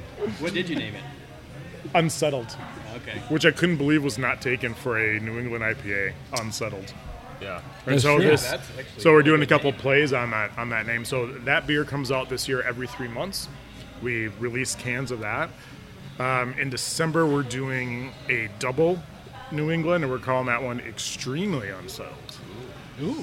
We will look out for that one. So is there an NA in the plans? Being discussed, being thought about, or NA beers are actually a lot more difficult to do oh. Yeah, yeah, because because of the fact that um, I hear a no coming. no, No. I'm not saying that. there's your Never no, but say not no. no. Were you just Yeah, paying when I'm- attention to the story? What I'm, yeah, what I'm, what I'm was, I saying was is, is- hoping against hope. yeah, what I'm what I'm saying is is that we're not set up to do NA beers. Very, very few breweries are set up to do an NA Yep. beer. Yeah. Yeah, Most at least of the legally, beers, yeah, you know, most and at, of the um, and at our scale, we're worried about the legalities. Yeah. Most And of the food NA safety. beers you're seeing are getting brewed by a contract brewer that has the capabilities because there are certain pasteurization levels you have to hit Okay. on that because you're dealing with something that doesn't have alcohol content in it. And so now you're you essentially have a canned food product or a bottled food product um, that You're can concerned, be you're concerned about pathogens. like serious pathogens, ones that could kill people. Yeah. So it, it- So, yeah, yeah. exactly. You know, things that we don't have to worry about in the brewing industry. Well, now you're producing something that you do have to worry about. Right. You know, so now you're now you're a true food manufacturer that has to look at other ways of sterilization and yep, yep. Mm-hmm. Yep. Alcohol and CO2 are a great thing when it comes to pathogens. Yep. Yeah. So, but like Paul said, never say never. Yeah. You know. Yeah. but Who knows? certainly, you know, I mean, when you start looking at, you know, when we're doing like R and D stuff, I mean, there's going to be products coming out in the future from Central Waters that people will go, no shit, really? Yeah. You know, I'm sure that's going to happen. I mean, it Yeah. happened this year when we came out with Unsettled and we came out with Tangerine. We heard from uh, like other brewers, like the newer brewers that were like. What the fuck, man? That's what we're doing. Like, Yeah. you're a 21 year old brewery. What are you doing? doing Yeah, what are you we're doing, stepping into our market? It's like, we like- Well, were they a actually fun feel like tour. they have man. a part of the market because they're new and trendy. I, I think they're just surprised to see a People brewery were- of this scale. Yeah, people were surprised to Okay. see us jump into that realm because we were kind of viewed, and that's what I was saying. Like we were viewed as like, okay, you're a two decade old brewery. Mm-hmm. You don't do shit like that. You're known for- Interesting. You're known for barrel aging. Yeah. You I that's know- your well, I niche, mean, you are, but know? I mean, I just, I never would have, there was definitely. I never would have put that together. yeah. that- Me I either. heard some rumblings. There's there's definitely a couple that you know the gist I got was kind of that like. Stay in your lane, man. Like that sort of that sort of idea, you know. It's Stay like, in your lane, hey, bro. Hey, we're doing it too. You know, we do it. We're we have to stay engaged. We have to stay interesting. We have Of to course. stay up to date. yeah. And, and we Yeah. got I mean, we got a lot of batches of beer under our belt. You know, like we know a lot about what we do and, and how our systems work. You know, like that's pretty advantageous if you ask me. Oh, You know, absolutely. like so it's it's It would Thi- seem weird to me if you walked into a, a tap room like this and weren't able to find some sort of something trendy, like a tangerine IPA. Sure. Yeah, yeah. You know, yeah. this place is is awesome. I mean, it's it's got a really really nice feel. So to walk into a place like this and all you have is a you know a pilsner and maybe a brute pilsner, which you have, I know, but and then some barrel aged beers, it'd be like, eh, yeah, doesn't or really- ju- or doesn't just a really fit classic the- traditional pale ale. Yeah. you know, I mean, Well, you also can't bring your non craft beer friends over here. You know, you can't. You know, they, they want to see something. they want to. They want to see. They want to get something. You know, yep, that's easier to introduce them to, is- so to speak. You know Yeah, what I mean? absolutely. Throwing them right into a 13% barrel aged beer, and and a lot of them be like, what the those No. you know Oh, yeah. from a business standpoint, those are the people we can't forget about. right. you know because we got to transition those people You know can't, I as can. as ethanol as ethanol consumption starts to decrease you know whether it's spirits wine or beer as that consumption starts to decrease we need to get people onto craft beer just to see growth in our in, our, our entire industry Yeah. that You starts know? happening, we just need to ramp up our game. I mean, we just pick up the slack. yeah yeah but that's this guy can do it. I, I know. mean, how, how do you transition those people? You put a Kolsch in front of them. Right. You know, a great, easy crew drive. drinking, fruity or crew drive. Yeah. Similar to what they're, nor- you know, the, the main beers they've been drinking forever, you know. I mean, Oh, that's the Bud thing Light about- drinker. Well, crew drive isn't going to be that far from their realm. It just has much more Yeah, flavor. you gateway know? drug. So, how do we transition these people over? You know, how do we take it away from the big boys? You Right. know? And that's beers like that have their place. You know, I mean, the more the more people we get on our side, rises the tide. Well, yeah, and, and Chad and I have been trying over the uh, part of this year. We've been trying to find something to compare to like a Miller Lite or a Bud Light, right? Because that's, that's in a lot of people's fridges, and It's but in our it's, in our refrigerators. refrigerators, but too. It's because for comparison purposes, So if you have a, if I can find. find a craft pilsner or lager that the consistency's there, the availability's there, Yeah. and price is close, you're not going to get a craft beer down to you know eight bucks for twelve cans. Usually, it's you know it's going to be much more than that. And I mean, I haven't had much luck. I haven't either. I mean, we've you know we've come close a- a few times with with some different ones, and I know we're, I know we're not going to get anywhere near price wise what you Yeah. can buy a The quality uh, though, the, the thirty pack flavor. of Miller Lite for fifteen dollars or whatever. You know that's just not going to happen. I understand that, but I would if i- i- we're looking for something that can always be in the refrigerator, like the big boys are typically in refrigerators of millions of Americans Oh yeah. and but something that's that's consistently of the same quality Yep. at a decent enough price point. That's that's been our our challenge. Here And for the mainly last because few we months. have we have friends and neighbors who that's all they drink is Coors Light or Miller Light. But if you hand them an IPA, they're like, "That's disgusting. You know, it's too bitter. It's, it's whatever." Same thing I said when I got my first IPA. I'm like, "What the hell did you just give me?" Um, Yep. You know, but as a way to kind of get them over to the dark side. Well, and, and, you know, and I that's mean- and, and that's the the hardest part is the price point. Yeah. Because because as It craft is. beer, we'll never be able to compete. yeah, right. You know. and those of us that economies of scale too. yeah, yeah, Yeah, that's right. exactly what it is. Absolutely. You know, those I of mean, us that buy it all the time totally understand it. But Yep, we get it. yeah. but I mean, you're talking, you know, Miller Milwaukee's producing a million barrels a month. Same. You know, I mean, I don't even know how to think about that. Yeah, exactly. I mean, I don't know what that- and I'm what in that the is. industry. Like Right. that's A million barrels a month, I don't know insanity what that to is. me, You know, I mean, I've seen it happen. I know how it works, but that's That's just a crazy. you look number. at the tax records. You're like, that's insane. Yeah. You know, like how how does a company that's selling a thousand barrels a month even compete with that on a pricing level? Yeah. you No, I just mean, don't. you The know? best that we've hit, we launched, you know, we launched cans uh, this year, really the end of last year, and then just very recently we started launching 12 pack cans of some of our core brands. So like our top two sellers are Mud Puppy Porter and Honey Blonde. Honey Blonde before Crew Drive was our like, oh, you're a domestic lager drinker, try Honey Blonde. You know, Um, I don't know what I like. uh, and so right yeah, There you so go. Yeah. so we launched 12 pack cans of mud puppy and of honey and on a price point wise like i spent a lot of time paying attention to the market trying to figure out how do we price this so we can still turn a profit on it and be at a good price point at the market Um, and so the cheapest we've seen now of 12 packs of like honey blonde cans, Woodman's runs it at 14.99, which for a is 12 pack. two bucks cheaper than I predicted. And so like That's a we see really good deal. 14.99 to 16.99 on those. A little over a buck a 16.99 can. at like an independent liquor store, which is c- what we were shooting for. But Woodman's takes like the bare minimum markup. Yeah, Yeah. Um, and so they're at 14.99 right yeah. now. Yeah. So that's Rick- really not bad at all. Rick, look at what Yeah, what for are we 12 drink- pack cans. what Oh, is yeah, it? before we get too far away so from we were barrel talking aged about program, barrel aging, and I thought it would be it would be advantageous, especially since Paul was talking about how long it takes to create uh, some of these brands. This is our maple barrel stout. smells amazing. So this is a brand again that that took a long time to go to market. Um, so we started this. Uh, there was, gosh, this was many many years ago. We were at a local. A local event called the Midwest Renewable Energy Fair. So in Custer, there's the MREA. That actually start, it takes place the fourth week, fourth weekend of this month. Um, it's, it's a giant renewable energy association event, and Go pull that second. I'm gonna take Oh, a picture of that. yeah, sure.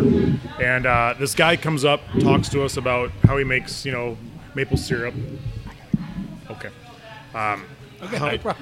I got family obligations, guys, so That's I all right. apologize. I got to boogie. No, thank you very You're, s- much. you're stuck with him the rest of the podcast here. Don't oh boy.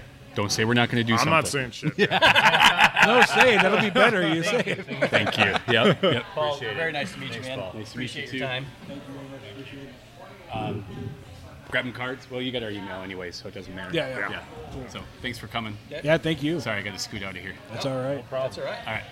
So, yeah. Thanks, Paul. So, uh, You want that for a picture? I'll get it in a minute. Go ahead though. uh, so this guy comes up. He's t- telling us how he makes syrup. We're he's a big fan of the brewery. We're talking to him, and Paul and I pitched him this idea of like, have you ever considered aging your syrup in bourbon barrels?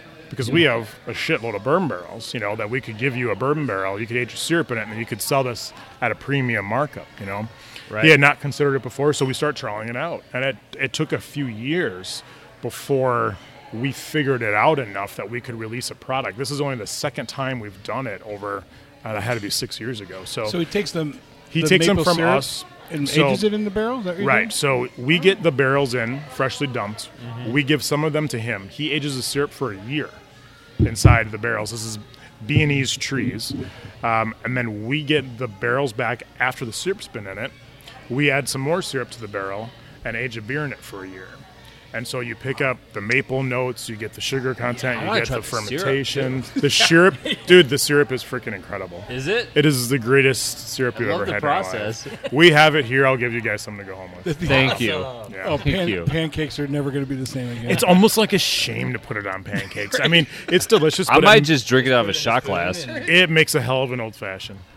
Ooh, Using- yes. Using that instead of instead of Yes. sugar. Go-to booze. Oh man, love. Yeah, yeah. So Yes. this is one of our ticketed brewery only bottle bottle things we do. This doesn't go to market, um, and you know it's like I wish there was a better way to do the bottle only releases, Right. Because the tickets are gone in that's- literally a that's delicious. second. It's so Um, good.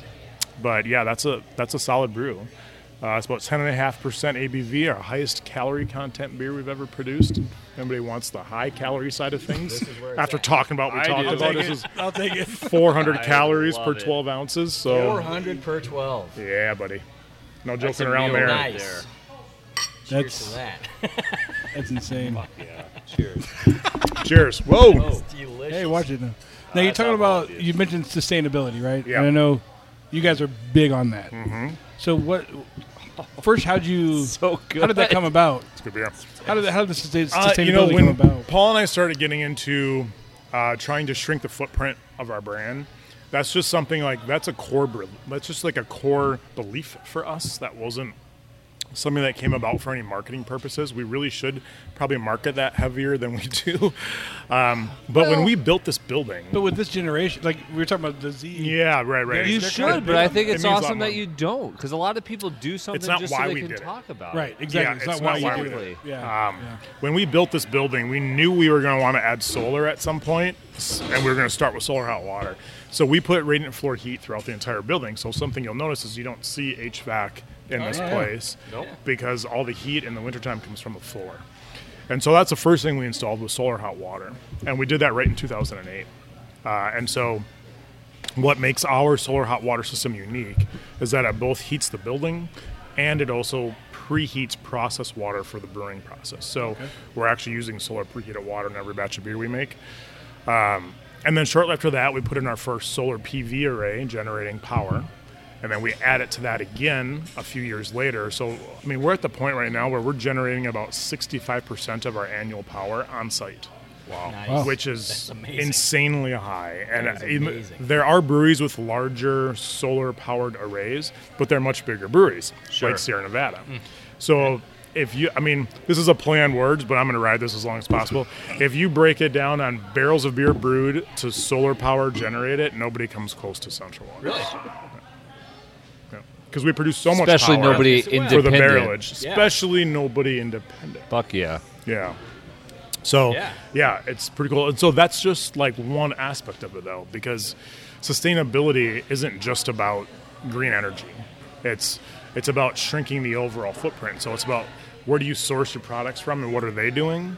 And where does your product go and how does it get handled there? And so if you're going to look at your overall footprint, you have to include everything. So we pay attention to all of those things. We do the reductions we can here. Um, we choose ingredient suppliers that aren't always the cheapest option, but they're the best option to keep our footprint where we want it to keep it.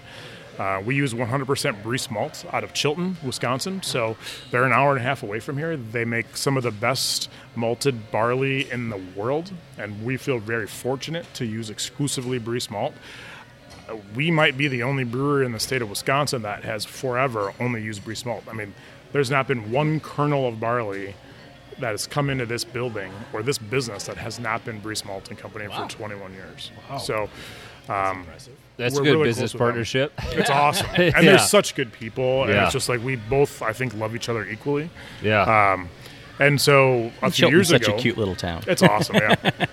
so we have a farmer here locally, uh, Bob Stew, that lives two miles away. He grows organic brewer's barley. Brees Malting Company buys it from him. They malt it, and we're the only brewery that can buy that. And now he can't produce enough barley to s- feed us year round. Okay. So we add some to every batch of beer we make. So every single beer you have from us has locally grown organic barley in it. And so it just, you know, part of that model is also trying to keep all of your dollars as local as possible, right? So this is like that's my example of the perfect circle because Mm-hmm. it. we pay Brees for his barley. Brees pays him for his barley, and he and all his family and friends come here and pay me for my beer. And I So take you're all that just, money like, and I working pay it- and Brees, and, you then just Brees pays him. circle and around. you've, Yeah, it just like, keeps on- closed that yep. loop, Well, and you this is know? what's fucking awesome is like I'm always, well, we're always discussing how one of the benefits, even if we pay more of craft beer, is we feel like we're putting dollars back into the local area, Yep. that Mm-hmm. brewery. What you're telling us is we're giving you our money, and you're giving money to to, another the people Wisconsin around company, here. and they're giving it to another Wisconsin that's farmer, and awesome. then he's giving it back to me. Yeah, Like, exactly that's- right. That's wor- that makes me feel good. Exactly right. Yeah. Yeah. So beer, that beer makes you feel good too. And though. I already felt good. That's what it's all about. yep. And, and again, you know, something that you know Paul Paul would be saying right now if he was here um, is, you know, we're we're horrible businessmen. you know, like those choices that we make aren't always from a sound business decision. Uh, but we're capitalism just, would tell we're you good that people. you're- I think we're good people. Yeah. Yeah. And so we run our business sometimes more from our gut and our hearts than we do from our heads. yeah. But it's served us well. s- For I was going to say 21 years. You know That what? Yeah. seems to work just There's fine. sustainability in that because because craft beer is a story, and people will give a shit about that. Right. And, and again, like I talked about it earlier, part of being sustainable is also that idea that the brewery outlives us. Right. That's Yeah. sustainability. Like if you want to be around, like that's what that means. It's not just green energy. That's And people just will remember how a you ran your factor of business. it. Yeah. Hopefully, the next Well, generation of I people hope running so. Central Waters will remember how Paul and I ran it, and uh, continue And that. vendors, Because and at some partners point, Paul and in I the won't be state. here, Yeah. and I intend the brewery to be here at that point. So Yeah. That's really cool. Well, I mean, we've got several other questions, but we're at an. That was deep. I feel like I need to hug somebody. I know. right? That was good. we are. Grab somebody from the bar. And have them. We're currently at an hour and a half. I don't know how much time you have. I mean, we we've got a few other things we could ask you here, but it's uh, totally up to you as far as time goes. feel you know. free to ask. Give him the lightning round, Chad. Lightning crowd. Is there a lightning round? Yeah, here we go. Here we go. Usually there isn't, but there is. You should do a lightning round. That would be fun. Yeah. Well, several of these are kind of kind of related. So, industry trends, where's it going? We can And- touch on and- that a little bit. Yeah. And but I, what about this uh, partnership thing That was That the last is- question I wanted. You that's know, just come up recently with Like mergers, Boston, you like mean? Boston Yeah, Beer yeah, and yeah, Dogfish Dogfish Head? and- I mean, you got two very big. I mean, do you see that Craft brew being the future heads. Of, of craft beer, or is I that don't wanna go first call it the future of craft beer, but are we going to see more of that? 100%. yeah. We're going to Yeah. see more. On the larger scale craft breweries, I wouldn't be surprised. or to all see it- across. I wouldn't be surprised to see it on smaller scales. Yeah? Yeah. Yeah. I don't know that you'll see it on the nano scale because the economics I don't think are there. Um, but you know, on probably our size and up, I could see Mm-hmm. that becoming a thing. Um, you know, and part of that is survival right? Yeah. you know um, as the industry becomes uh, more crowded louder uh, more volatile you know you can't like you know we talked about like future trends can anybody predict the future trend i, I don't i don't think so that's why there's so many different things happening right now you know Um, I mean, when the New England style started showing up, everybody called that, oh, that was that's the session IPA of the current current fad, you know. Right. And session IPAs have clearly, I mean, if your name's not Founders, you're probably not selling a whole lot of uh, session IPA, right? Um, so.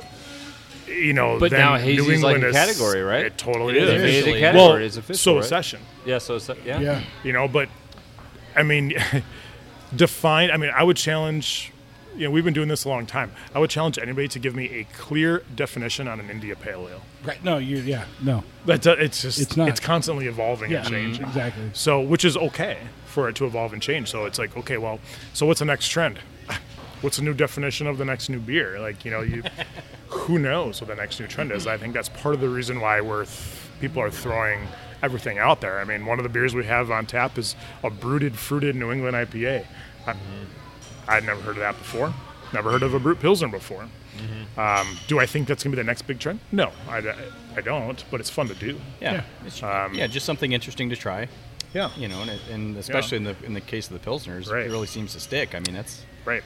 And if you good. think about where the, our newest trend came from, the New England style India Pale Ale, that came from a breweries doing can only releases on site. That didn't come from like having success in the market. And that's something that I don't think it's talked about often is that's to me it's the first trend that started from brewery taproom hype is New England IPAs. Prior to that, all of our trends were things that went to a market and performed well. And so, okay, so what's the next? You know, where's it going to come from? Is it going to be because the smaller guys? M- most of the breweries now, ninety percent of the breweries are are small. Um, would, without the marketing budget to launch a brand at a scale that would justify a new like hyped trend right they could it's small releases small releases small releases and so they do it at the tap room only because they make more money that way which Yep. is you know Absolutely. economically smart for them um, i don't know what's next you tell me what the next new trend is Yeah, you know and and then that creates the future and then so when you have that challenge breweries are going to merge because alcohol consumption's dropping it's i always Yeah. viewed it as a pendulum right when we started Yeah. you know beer was not the pendulum Right. um, it was heavily into the wine side Yeah. Yep. spirits to a certain It's all extent cyclical. and it kind of came back to beer and we've been reveling in beer for a long time and that pendulum's moving back right now Yeah, let these young kids have some jobs for a while, start some families, and then we'll see where they they end up. see how heavily they're. yeah drinking? right Yeah, exactly right exactly. yeah. Give it a little bit of time here. Yeah, yeah. Give it a little time. I mean, so you know, for us, that's why we have such a diverse portfolio. Is I feel like we have something to offer to everybody. You know, no matter what your preference is on flavor, we probably have something that's going to fit the bill for you. Um, you know, if you like spirits, we have barrel aging beers that'll knock your socks off, man. You know, if you like beer, we've got a wide range of beers in every flavor you can imagine. And then for wine, I don't know, we'll start doing frozen pouches of sours. Sorry, I had to bring that full circle. wine barrel. Yeah. I mean, that's We do have, we actually do wine Yeah. Oh yeah. Yep, we do. So we have a brand that we've released a couple of times that uh, we called Riviere Coulee. Um, it's a Belgian blonde aged in a red wine barrel. Ooh. It's fantastic. It's such a good beer. Can we get it? We have some aging right now. I don't have that in stock for you, you know, but we do have some aging. We do have some aging. So and that kind of brings in that realm. And so that's part of that trying to be broad in the styles that you provide and the flavors that you provide so that you can Yeah. capture all of the drinking audience. You know? How many beers in 21 years? How many brands have you have you done? Do you know the number? I 21 don't- years. That's a long time. So I I mean, don't know the number, but I'm going to tell you it's, oh gosh, being conservative of all the beers that we've produced that like went to market or just produced and had. I, in-house. Oh, I would say everything. Everything you Either everything one, you've gosh. tried. What I mean, what is it? we got to be thousand? Hundred? No, Just no, in the I don't think hundreds? it's. I would say yeah, hundred. You know, if you think about that, like all the different one-offs we've done. Yeah. um, the, the rotation of seasonals, the rotation of barrel aging beers. There's a lot, man. I was. It's got to be over hundred then. I would think. Yeah, I mean, how many do you have yeah. on tap right now? You've got- Twenty, yeah, twenty-four. But like 20. we we, you know, rotate those out. 'cause Yeah. We have ones waiting behind others, Yeah. right? So, yeah, we're definitely in the hundreds. Yeah. Now, right now Very we cool. have 7,500 craft breweries. According Double to from five years ago. what do you where, where do you Doubled see in that? five years. Where do you see that in five years? I mean, how much, Dude, if you had how asked much me- room? How much room do you think If we you have? had asked me that question three years ago, I would not have predicted that there'd be 7,500. Really? Yeah. So that's hard for me to say where it's going to go. I think mean, there's a lot of three room years for ago, growth I there? said we're we're kind of peaking out here, Yeah. and we didn't.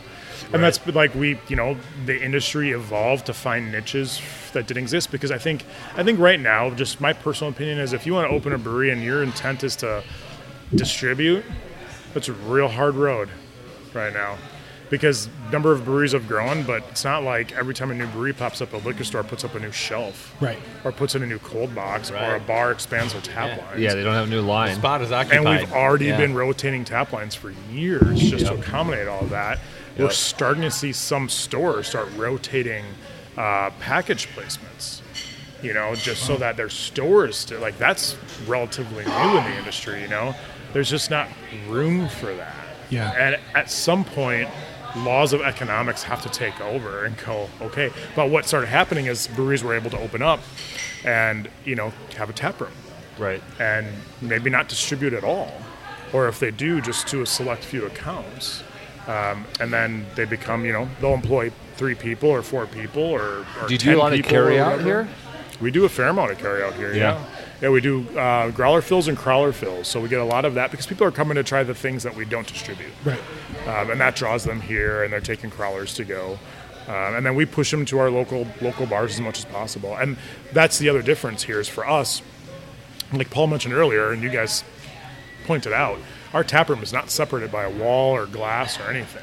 So we can't have the tap room open when we're in production. We do two shifts of brewing Monday through Thursday. So we're only open Friday, Saturday, and Sunday, and we're closed by 10. So So does that work We don't in your have a favor restaurant in terms here. of cost control, or do you wish you would have done that differently? I'm okay with where we're at right now. I think Yeah. the limiting hours, limited availability is what makes the tap room popular. It's the same strategy in beer. Yeah. You know, Yeah. if you can't Scarcity, get in, yeah, you or can if only there's get there on a scarcity, certain days, You yep. can only Yeah. get here on certain times. We have a food truck that parks out here only in the summer and only on Fridays and Saturdays. Yeah. And that's so people come here get some food from a local, you know, restaurant, um, and so consequently, all of our local establishments still support Central Waters. You know, because that's the benefit of us being in a town of a thousand people is we love Amherst. But just like you know, if we weren't here, how much traffic is coming into Amherst Right. and Right. going to the gas station Right. and the grocery store Yep. and visiting other bars and Right. like we're driving a lot of traffic in those places. When we have our party every year, we release you know twenty Oh, They one. must love you, local business. There's three thousand people that show up here Yeah. in this building. That's amazing. The population of Amherst is one thousand. three times the pop- So we've tripled the population of the town for an eight hour event. yeah, And they're spending money in the community yeah.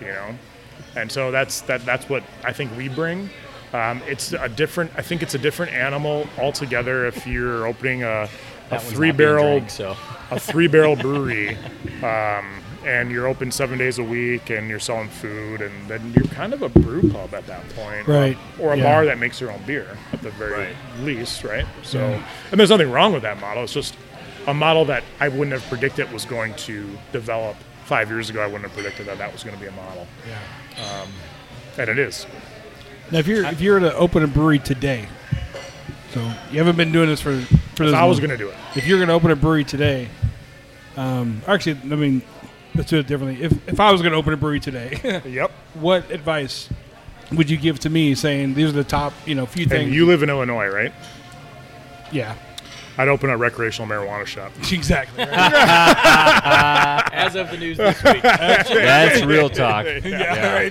Truth. Done. You know, if you know, I think if I could do it all over again, I'd probably open a brew pub. So the, with the Just less restaurant- headaches, man. I don't have to deal with distribution. you know, Yeah. don't have to deal with the politics of, of that. Just have a brew pub, and and you know, I think I think there's more brewers now that are okay with this level, but a lot of breweries, especially ones our size and larger, have fallen prey to. And this is just my opinion. Um, is they're always chasing volume. And at some point, you have to find a way in every business, and especially this one, to go, this is our volume level, and this is okay. Let's find a way to make a profit at the volume level that we're at, because it's not about being bigger. Yeah. And some people get lost in that bigger, bigger, bigger, Right. especially here in this state, which you guys have seen, I'm sure, is people chase spotted cow. Yeah. And when people are chasing spotted cow, like Yep. that is a that is a fool's errand. I mean, Yeah. it's just that's never going to happen. Yeah. I don't think that that's going to happen again anywhere in this country ever again. Is It is an enigma. In, in, Absolutely. In the craft Well, it's what- brew never so- going to world. happen. Ab- What did they absolutely do? What is. did they do right? I mean, why do you Right Think, place, right time, right brand. I think it's You know. timing more than anything. It's mean- the right time. You think about this: Spotted Cow has a larger distribution footprint than either Miller or Budweiser in this state. Yeah. Meaning you're more likely to find Spotted Cow than Miller or Bud that's crazy. because you state, have yep. bars that don't sell one or the other, Miller or Bud. Yep. But they know, all sell we talked about spotted that cow. earlier, right? But everybody has spotted cow Yeah. in a bottle or a draft. They've got it. You know, I mean, it's almost a challenge now to go to a place and not find spotted cow. Yeah.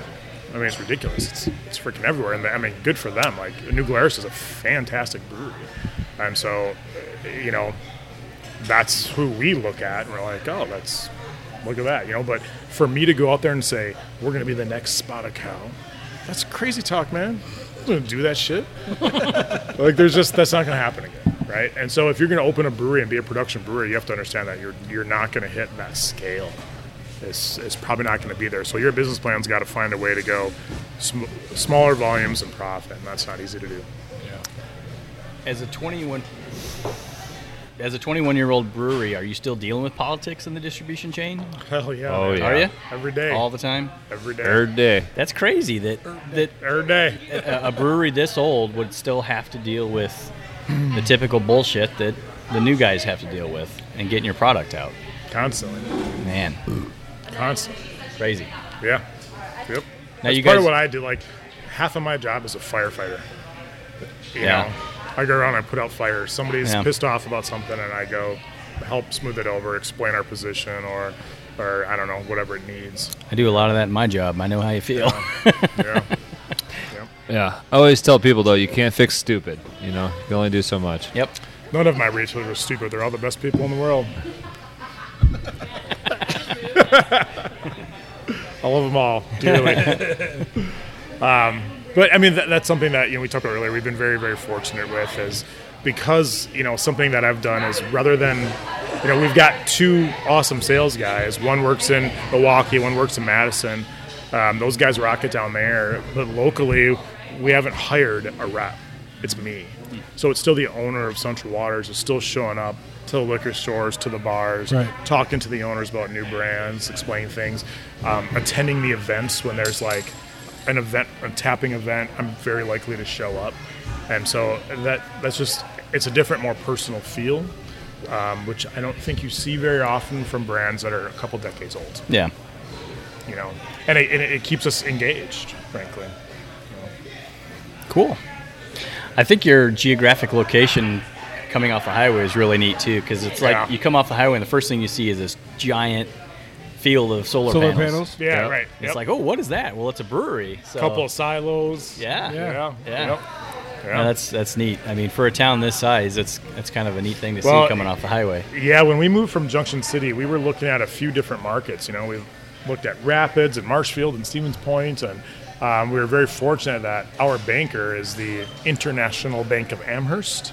Um, That is the name of the bank. It's been family owned since the 1800s. I'm not laughing at the bank. it's just uh, an a yeah, oh, it's ironic name. hilarious That it's the International Bank. I think Yeah. that's part of the reason they've kept it is because it is so funny. It's in a ton of thousand people.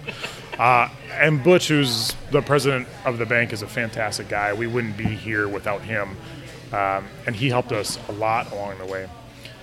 Uh, it- well, my favorite story about that is when we moved here. When people ask that question of why Amherst, like you could have moved to s- at least Stevens Point, Mm-hmm. a town of you know twenty five thousand people, and had just a bigger population base for your tap room and all that stuff. Yep. Well, when we moved here, within the first month or two, we went to the local grocery store. I was standing in line. There's a little grocer in town. And nobody knew who I was, you know, and I'm standing in line, and the people in front of me were talking about Central Waters moving to Amherst, which was cool.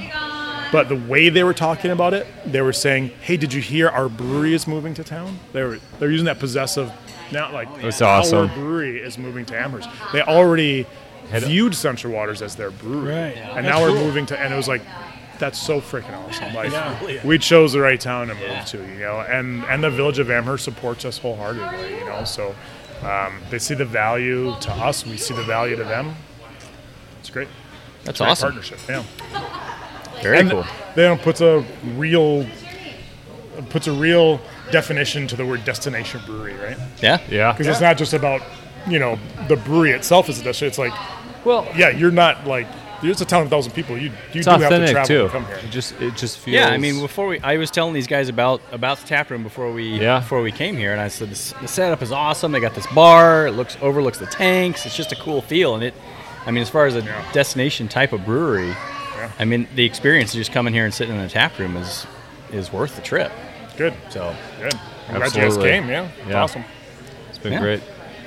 Well, cool. Where can people find you? yes, Um, so we are our entire portfolio is distributed obviously Wisconsin, Minnesota, South Dakota, Iowa, Illinois. Um, we have limited distribution uh, in like Michigan and Indiana, Pennsylvania, Jersey. Our entire portfolio is in New York City. wow, Um, we're about to reopen up Massachusetts and Rhode Island. Um, and then we started exporting uh, a little over a year ago. So we're across Europe and Russia, actually. Wow. So, yeah. that's awesome. yeah. well, I was wondering how's that earlier going? when you were talking about That's pretty Germany, fun. like Yeah, how are much you international? international? Yeah. Are you it's not a guys lot of doing? volume. It's Yeah. kind of just more like we found an exporter that wants to take the brand there. And so, like, Brewdog has taken our brand and taken it to all their pubs. Oh, Okay. Um, we've got distribution in the Netherlands, Belgium, uh, some in Germany, uh, Russia, like I had mentioned. What are some of the more popular of yours that sell that sell good over there? It's almost exclusively barrel aging, okay. uh, but we have started sending over some of these New England IPAs. Um, Russia actually doesn't want any of the crazy stuff there. They're taking like Honey Blonde and Mud Puppy, and Yeah. Hmm. you know, um, they're looking for the more core brands. Um, that's a Traditional much stuff. harder country to get into. There's a lot of paperwork Oh, that goes into going into Russia, which is a little bit crazy of an experience. do you deal with that? Is that like I do. you you I do all you of deal with that? Yep. Yep. I do all of like the federal tax work and um, export tax work and all that stuff. Um, Is it is it I'm e- on the- easier to get into Russia or Texas? you know what's funny about that?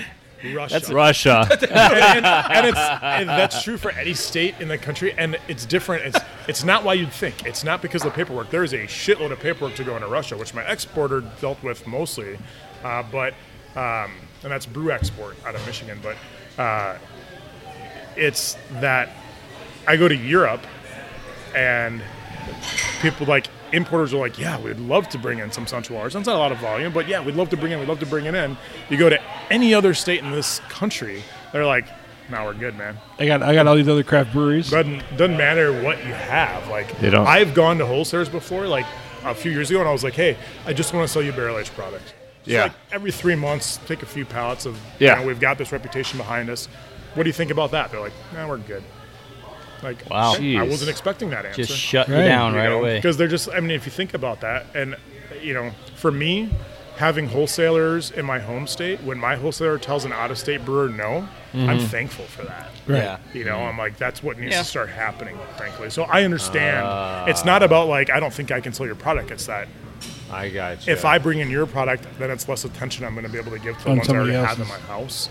And that's a respectable answer, Interesting. you know? Yeah. Yeah. So Wow. Sweet. Very good.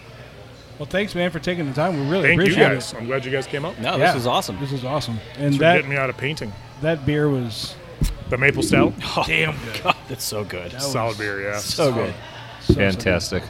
We're the three best friends that anyone could have. We're the three best friends that anyone can have. And we're always gonna hang out.